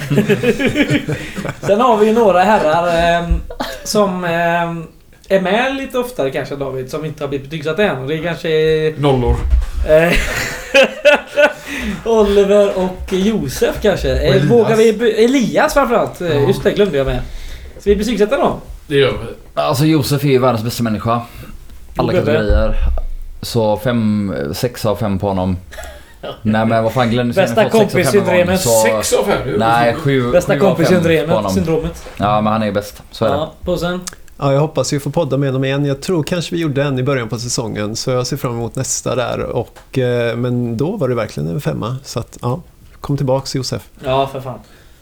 Josef är också den enda som har en eller varit en del av den här podden som inte har en officiell del i GK tillsammans som mig. Det är väl bara vi två, va? Ja, Landrin. Eller Landrin har ju... Ja, för detta så. Ja, men det är sant. Det är sant. Så det, jag känner gemenskapen Josef där. Så det ger ju kanske en poäng till i betyget. Så det är en 5 för mig på Josef också. Varit med en hel del avsnitt och det är jävligt bra. Ja. Jag tycker Josef är skarp. Men kommer du ihåg den gången när du var reserad på en buss och han tände en blink längst bak i bussen? Det var inte så skarpt. Det hade inte varit betyget. Vi kan vara glada att Josef är kvar i Göteborg. Nej, men du vet att det var jag, va? Ja. Men ni var ju typ 2 år då. Ja, men du kom bak och skällde ut Josef. Ja, det var inte roligt. Det finns en väldigt rolig... Nej, det var något uttryck. Ja, skitsamma. Men ja, han har skött sig sedan dess. Jag tycker om honom mycket också faktiskt. Jag vill nog ge honom en 3,5, så det blir väl en 4 då. Ja, jag gillar också Josef. Han är bra, kunnig. Sen är det ju att det finns vissa i detta gänget som kanske har lite samma syndrom. Det är det att de sitter och pillar så jävla mycket på framförallt mixtativ. Ja, det är störigt. Ja, och det är framförallt Oskar Pettersson och Josef Gullholm som ville på med det. Sippit var det. Ja, sippit no more. Ja, exakt det du sa. Jag satt och letade efter det så länge. Jag tänkte länge också. Ja. Jag kom på det nu. Ja, och det är det jag menar är att... No drumming här. Sippigt. Ja, sippigt. Så om du Josef är med så kommer han förstå. Ja, så det drar ju ner betyget på Josef. Han är en 4/5. Han är kunnig, god och mycket kunskap och mycket gejshjärta. Och han har ju också familj, likt dig. Men lite mer kanske än dig. Jag vet inte, det är ett skägg där. 2 barn tror jag. Jo, men jag menar hur mycket de är med i podden menar jag. Ja, det är väl ungefär samma. Ja, skitsamma. Han är 12 år yngre tror jag än vad jag är typ. Ja, vad menar du att jag har med nya saker att göra? Ja, att han har jobbat på bra. Ja, det är sant. Då ska vi snacka om vår vän Lias spårvagnschaufför med den mjuka rösten. Ja, men det är jag kommer inte ni får inte säga någonting. Bara på rösten 5/5. Ja. Och alla ni andra, sip it, no more. Ja. Så sagt det. Bra, och så jag fick en 1 av samma gubbe här. Kan man nämna bara så i förbifarten. Man förtjänar den, vad säger vi? Jag vill bara lägga... Det är historik. Jag har en gubbe kvar på trycksätta egentligen. De andra har väl inte varit... Ja, vi knyter det. Jo! Det räcker. Nej, Oliver Schultz ska betygsättas. Ja, det är klart han ska med. Så som han har behandlat Thomas Vainio och hela det här året alltså. Ja, det är nolla. Det är nolla. Vad har han emot? Vad hette han? Vad hette han? Thomas Vainio? Nej, han är Oliver Schultz? Nej, oklart. Ja, oklart. Ja, det är det betyget han får. Ja, det var väl det. Det här är nästan 4 timmar podd. Herregud. Ja, säger ni jag som är trött av att prata. Jag ska klippa skiten. Det löser en kvart. Ja. Ja, det är det. Jag tackar er för detta.